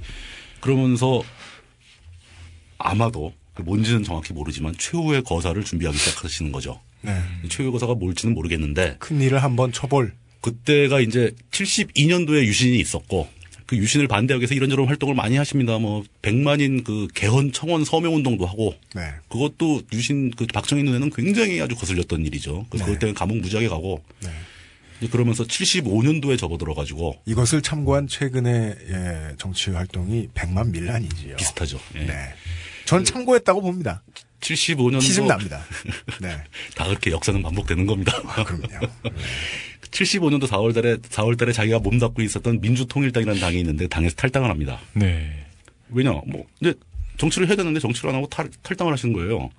다른 류의 정치 활동을. 그러면서 자기가 가지고 있던 가장 귀중한 물건으로 추정되는 태극기를 기증을 합니다. 그 태극기가 뭐냐면은 그 임시정부에서 윤봉길 의사가 거사를 치르기 전날 서약식 할 때 어이고. 그때 걸어놨던 태극기를 김구 선생이 잘 간직을 하고 있다가 해방 직후에 장준하 선생한테 선물로 준 겁니다. 이것은 네가 보관하거라. 근데 그 태극기를 저 이화여대 박물관에다 기증을 합니다. 지금도 그게 어? 있지요. 지금도 전시돼 있습니다. 그 거기에. 박물관 가봤는데. 예. 원래 연애할 때 가면 아무것도 안 보여요. 아니, 아니, 그, 연애, 연애 때문에 간 거 아니에요. 그냥 갔어요? 아, 거기 자연사 박물관 되게 좋아요. 여기한테- 그래요? 예. 자연사 박물관 있어요? 예, 거기 되게 좋아요. 근데 왜 거길 거기까지 갔어요? 아, 그 수업이었어요. 아, 서대문 자연사 박물관? 아니요, 아니요. 유화여대 자연사 박물관 되게 좋습니다, 여러분. 한번들 가보세요. 저는 안 네, 가봤습니다. 네, 아직. 네, 예. 거기서 태극기는 보지 않고 오신 이용재. 아마 다른 거를 보고 오셨을 거로 생각이 아, 이 되네요. 풀벌레 이런 거 되게 예쁘고 좋아요. 네. 태극기를 기증을 했다는 의미를 지금 예. 의미가 뭘까? 정치부장님은 어, 당시 민주통일당 아, 민통당에서 당정을 버리고 탈당을 탈당하고 아무리 몸이 안 좋아도 예, 뭐 정신력도 있고 해오신 그렇죠. 것도 있고 아직까지 정치 생활도 충분히 정치 경력도 충분히 남아 있는 분인데 탈당도 하고 뭔가 중요해 보이는 물품도 어딘가에 그냥 쾌척해 버리고 라는 이야기에 대해서 있습니다. 또 있어요? 그때까지도 장준환 선생은 자신의 그 사모님하고 네. 부인하고 정식으로 결혼을 못하신 상태였어요. 아우, 정말요? 그래서 정식으로 천주교식 결혼식을 거행합니다. 그 연세에. 남자가 말년에 하는 것이 결혼인데. 네? 예, 결혼을. 말년에 결혼.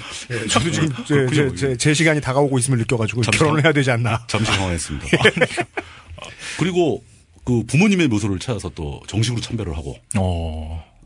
백범 김구 선생의 묘소를 찾아서 정식으로 참배를 하고 묘소 참배는 좀, 예. 이건 뭔가, 매우 결정적인 뭔가를 느낌이 건 나는데요. 거죠. 네, 뭔가를 건 거죠. 그러니까 보통 사람들이 자기의 생명을 걸고 뭔가를 하려고 할 때 이런 걸 하죠. 네, 그렇죠. 예. 그렇게 보이십니까? 그리고 나서 네. 아, 나 긴장돼. 이 얘기 나가면, 예. 그리고 나서 이분이 김대중을 찾아갑니다. 당시에는 그 젊은 40대 기술론을 외치던 젊은 그 야당의 지도자였죠. 예. 김영삼과 예. 쌍벽을 이루던 김영삼, 예, 예, 김대중 예. 엘리트 정치인 시대죠. 이분이 그때 아마 그 연금돼 있었, 돼 있던 상태였을 거예요. 집 밖에 못 나가는 상태. 그러니까 집에 네. 찾아가서 주변을 물리치고 단둘이 얘기, 대화를 합니다. 그 단둘이 대화를 했으니 그 내용을 알 수가 없잖아요.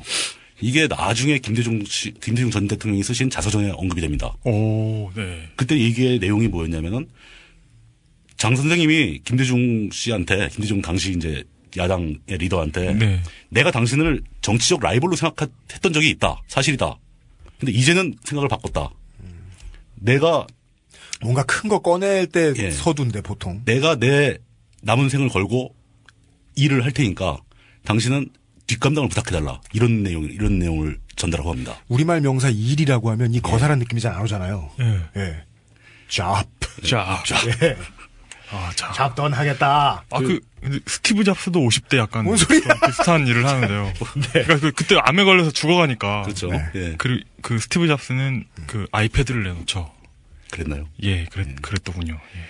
뭐 그렇습니다. 예. 결혼, 결혼도 하고. 예, 예, 예. 그리고 이제 이 대목에서 저길 얘기해 줘야 됩니다. 그러니까 79년도 10월 26일 날 실제로 박정희 전 대통령을 총으로 쏴서 죽였던 김재규 씨와 장준환 선생의 관계가 있습니다. 어, 네. 이게 그그 얘기는 약간 과거로 돌아가는데 네. 장준환 선생이 67년도에 종로 을구에서 국회의원 당선이 돼가지고 네. 국회에 들어가서 화- 의원 활동을 합니다. 네. 근데 그때 그 국, 저 소위원회를 어디에 배정을 받냐면 국방위원회에 배정을 받아요. 어. 그 국방위원회라면 국정감사에서 국방부를 감사하는 자리가 되죠. 그렇죠. 당시에는 감사, 국회에서 국정감사하면은 그 흔히 요정감사라고 뭐 낮에는 한 10분 얘기하고 밤중에 이제 요정에 가서 감사를 주로 하죠. KTV에 중계해 줄 수 없겠네요. 성인물이니까. 성인물이 되죠. 아, 뭐, 물론 요정에서 또 품위 있게 놀았을 수도 있으니까, 그건 뭐알 수가 없죠. 그죠. 근데 장준환 선생은 그걸 거절합니다. 그래서 실제로 전방에, 전방이 아니죠. 그 육군 제6관구라고, 예. 이게 현재 수도군단이 되는 전신 부대입니다. 그 부대를 직접 방문을 하는데, 네. 평소에 그 장준하 씨가 장준하 선생도 군인들을 좋아했지만 군인들 중에서도 저 군인들한테도- 일본군 출신 아닌 좀 제대로 된 네. 군인들은 장준하 선생을 되게 좋아한 거죠. 네. 광복군 출신의 광복군 명사가 출신의 있으니까. 명사, 정치인, 예. 사상가. 게다가 그러니까. OSS에서 예, 전설이었던 거, 레전드인 거죠. 예. 그렇죠. 이런 사람이 온다고 하니까 그 육관구의 사령관이 친히 그 영접 행사를 성대하게 준비를 합니다. 어. 그 사령관이 김재규였어요. 오.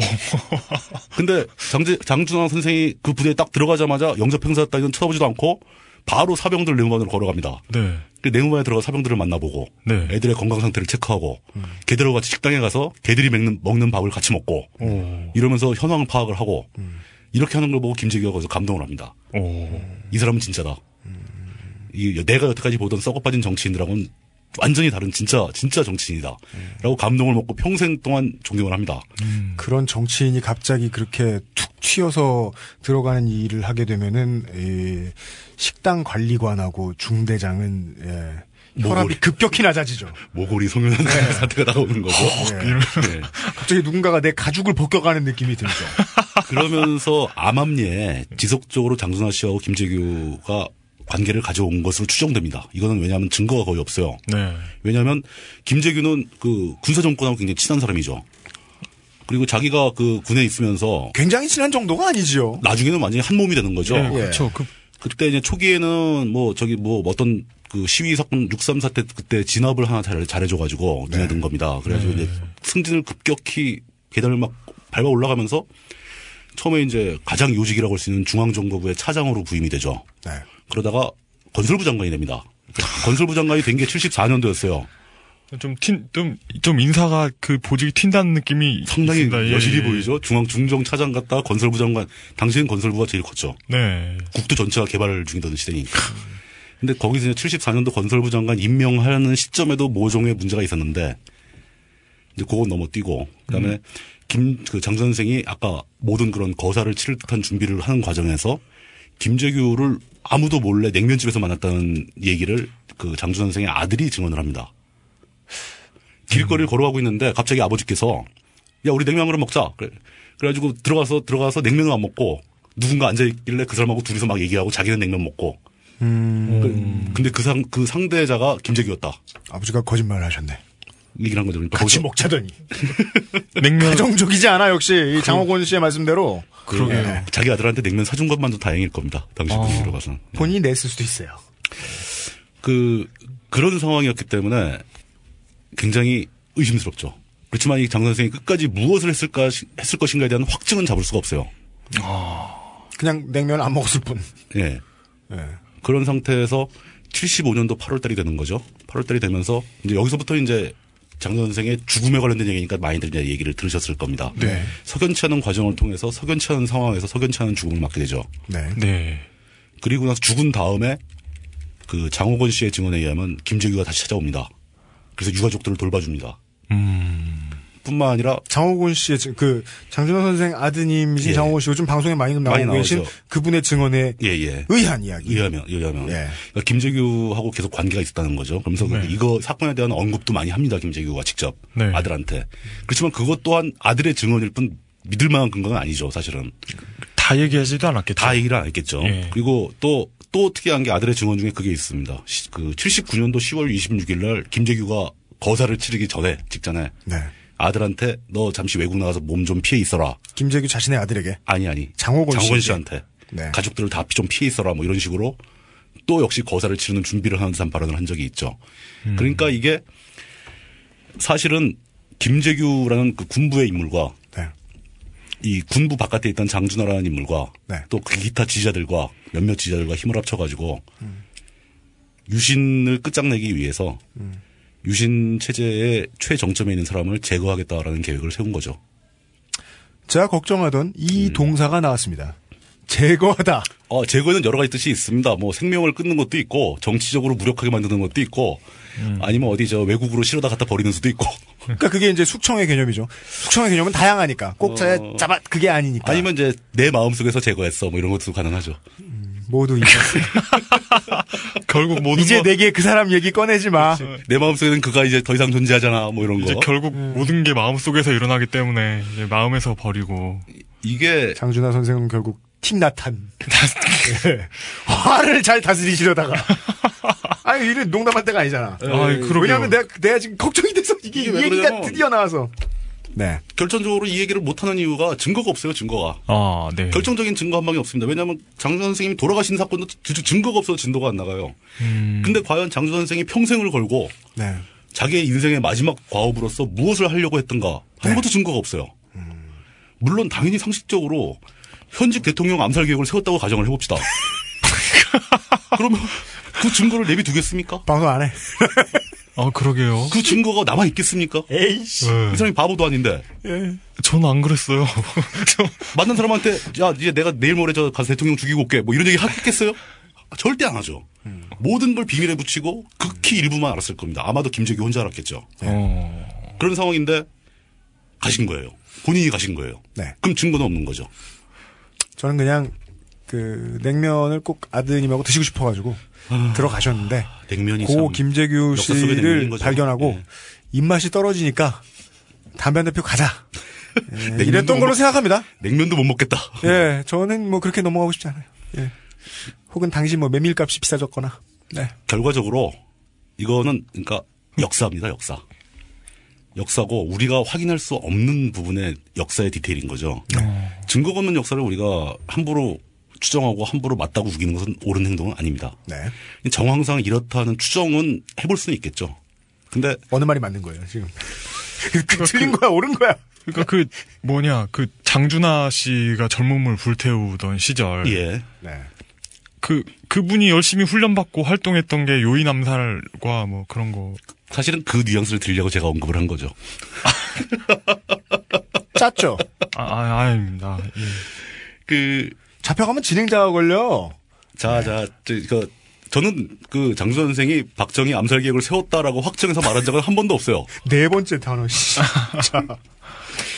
그런데 그런 것도 증거가 없어서 확정을 할수 없고 장 선생이 왜 돌아가셨는가도 확정할 수 없지만 음, 네. 맥락이 있다는 거죠. 맥락이. 그렇죠. 맥락. 유신 정권이 장수 선생을 만약에 의도적으로 역으로 공격을 했다면은 네. 왜 그렇게 급박하게 처리를 했어야 하는가? 과연 장수 선생이 뭘 뭐 서명운동 하려고 하는 사람을 산에서 잡아 죽이진 않잖아요. 네. 이 사람이 뭔가 센 걸 계획한 겁니다. 그래서 오히려 역으로 비밀이 누설되면서 당한 거죠. 며칠 남기도고. 그 알려진 바에 의하면 8월 20일이 거사일이었다고 하죠. 원래 8월 15일 날로 잡았는데 네. 8월 15일 날 또 하나의 야당의 리더, 리더인 김영삼이 국내에 없었어요. 그 김영삼이 돌아온 다음으로 미룬 거예요. 왜냐? 중요한 사고가 터졌는데 야당 지도자들이 국내에 없으면 문제가 되죠. 그래서 날짜를 연기한 겁니다. 그래서 거사일이 8월 20일로 미뤄졌고 3일을 앞두고 8월 17일 날 돌아가시는 거예요. 야 이거 그 맥락이 있는 겁니다. 맥락이. 김영삼이 문제네요. 꼭 거기서 오일을 두게 만들어가지고. 네. 자, 그 뭐- 칠푼이 같은 짓이죠. 그 인, 인생을 통틀어 가끔 하시던 짓이긴 한데. 제가 장주 선생의 삶에 대해서 하고 싶은 얘기는 이게 답니다. 이게 다고. 예. 장주 선생의 죽음에 대해서도 지금 왈가왈부가 벌어지고 있지만 네. 확인할 수 있는 건 확인하는 게 좋겠죠. 하지만 저는 그 장주 선생을 누가 죽였는가 그 배우까지 밝힐 수 있는 증거가 아직 남아 있다고 생각하지 않습니다. 증거를 못 찾을 겁니다. 결국 미스테리로 갈 거고 그렇지만 제가 바랄 수 있는 유일한 희망이라면은 장준하 선생이 누군가한테 죽임을 당했다. 타살이다라는 것 정도는 우리가 역사에 우리 손으로 기록을 해놔야 된다는 거죠. 네. 이 정도는 밝힐 수 있지 않을까요? 뼈도 있습니다. 그리고 또 그렇죠. 뼈에 침착된 약물 성분도 검사할 수 있고요. 네. 기무사와 국정원에 분명히 서류가 있을 거예요. 음. 누가 죽였는지 모른다 이거죠. 누구 그 상관없고 이- 분명히 이건 실족사는 아니다. 이건 네. 타의에 의한 죽음이다. 타살이다. 음. 이 정도는 확인해 놓고 역사에 기록을 해 놔야 우리가 이 시대를 살아가는 사람으로서 의무를 다하는 거 아닌가. 음. 이 정도로 결론을 내리고 싶습니다. 이 이제 네 뭐랄까 아니다 나 멘트 다 넘겨야겠다 우선 그 잠깐만요 하, 2부 끝을 생각을 안 해놔가지고 이부가 그리고 안- 원래 생각이. 예 있었던 게다 지워졌어 점점점 얘기를 듣다가 지금 아 씨 어떻게 마무리하시려고요? 그러게 말입니다 아 요즘에 그 프로 뭐죠? 안, 안녕하세요인가? 그 프로 있잖아요. 뭐예요, 그게? 그 프로. 그러니까 뭐. 공중파요? 누, 가 나와 가지고, 전 이런. 고민을 얘기해요? 전 이런 고민이 있어요. 이렇게 얘기하면 사람들이, 네, 고민 많네요. 이러고 그냥 끝내요. 고민일까요? 네, 고민이네요. 이러고 끝내요. 그 재밌다, 그거. 예. 그러니까 이거 이런 것처럼, 네, 그렇군요. 하고 이렇게 끝내면. 아, 그런 추정도 가능하군요. 예. 네, 소설 맞습니다. 이러고.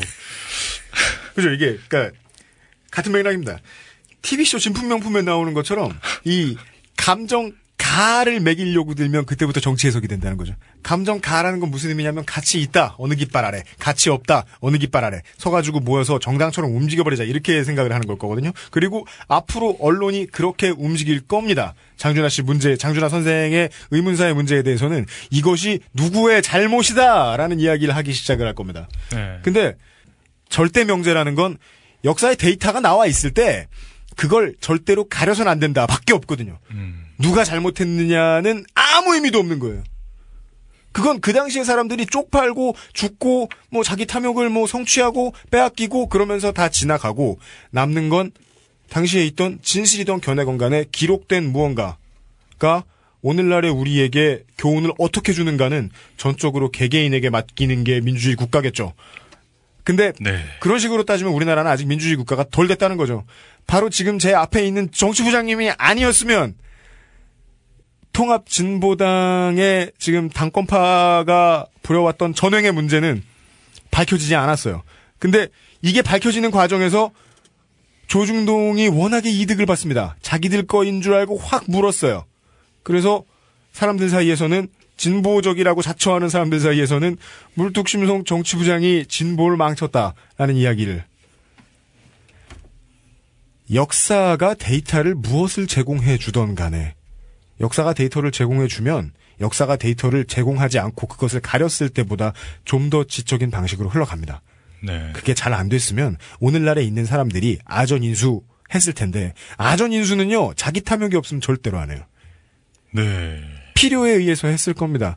그 필요한 것들 잘 말려주면 되는 거고 이 투표권을 가지고 있고 그냥 자기가 자유롭게 방송을 듣고 어떠한 의견이라도 개진할 수 있고 생각해 볼 수 있는 분들은 그분들을 위해서 하나의 더 많은 데이터 정도를 드렸던 겁니다. 근데 그동안 있던 데이터들의 일관성에 비해서 조금 맞지 않으면 그게 좀 알기 싫을 수는 있겠죠. 예. 와, 예. 이거 랩하던 분이라서 그러신지 굉장히 말이. 끊임없이 굉장히 훌륭하게 이렇게.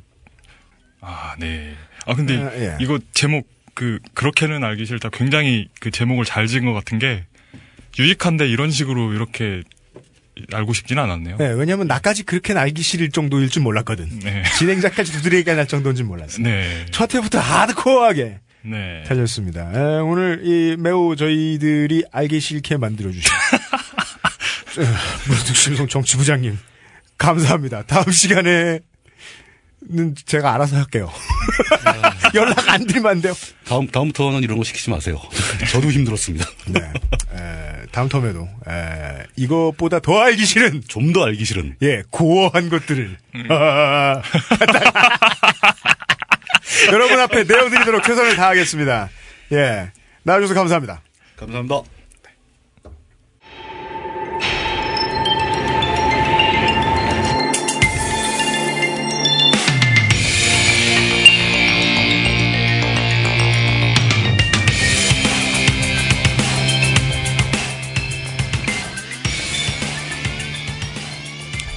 역사는 스포츠 언어로는 데이터라고 합니다.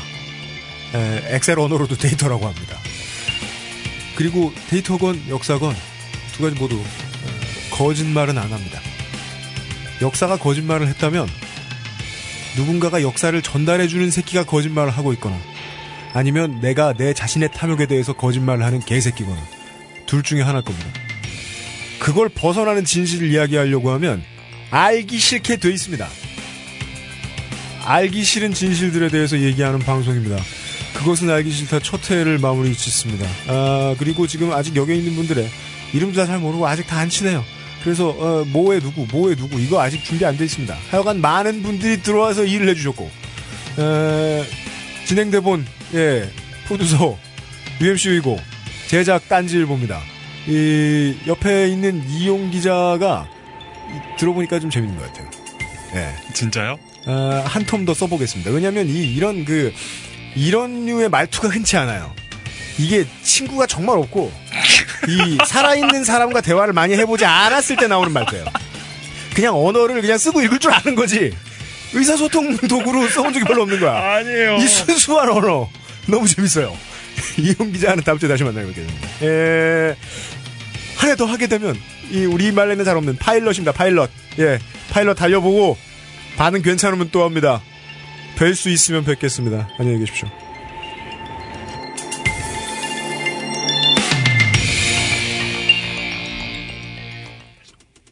그것은 알기 싫다에서는 조선일보 정기 구독을 대가로 금품이나 향응을 제공받으셨거나 제안받으신 경험이 있는 청취자분들의 제보를 기다립니다.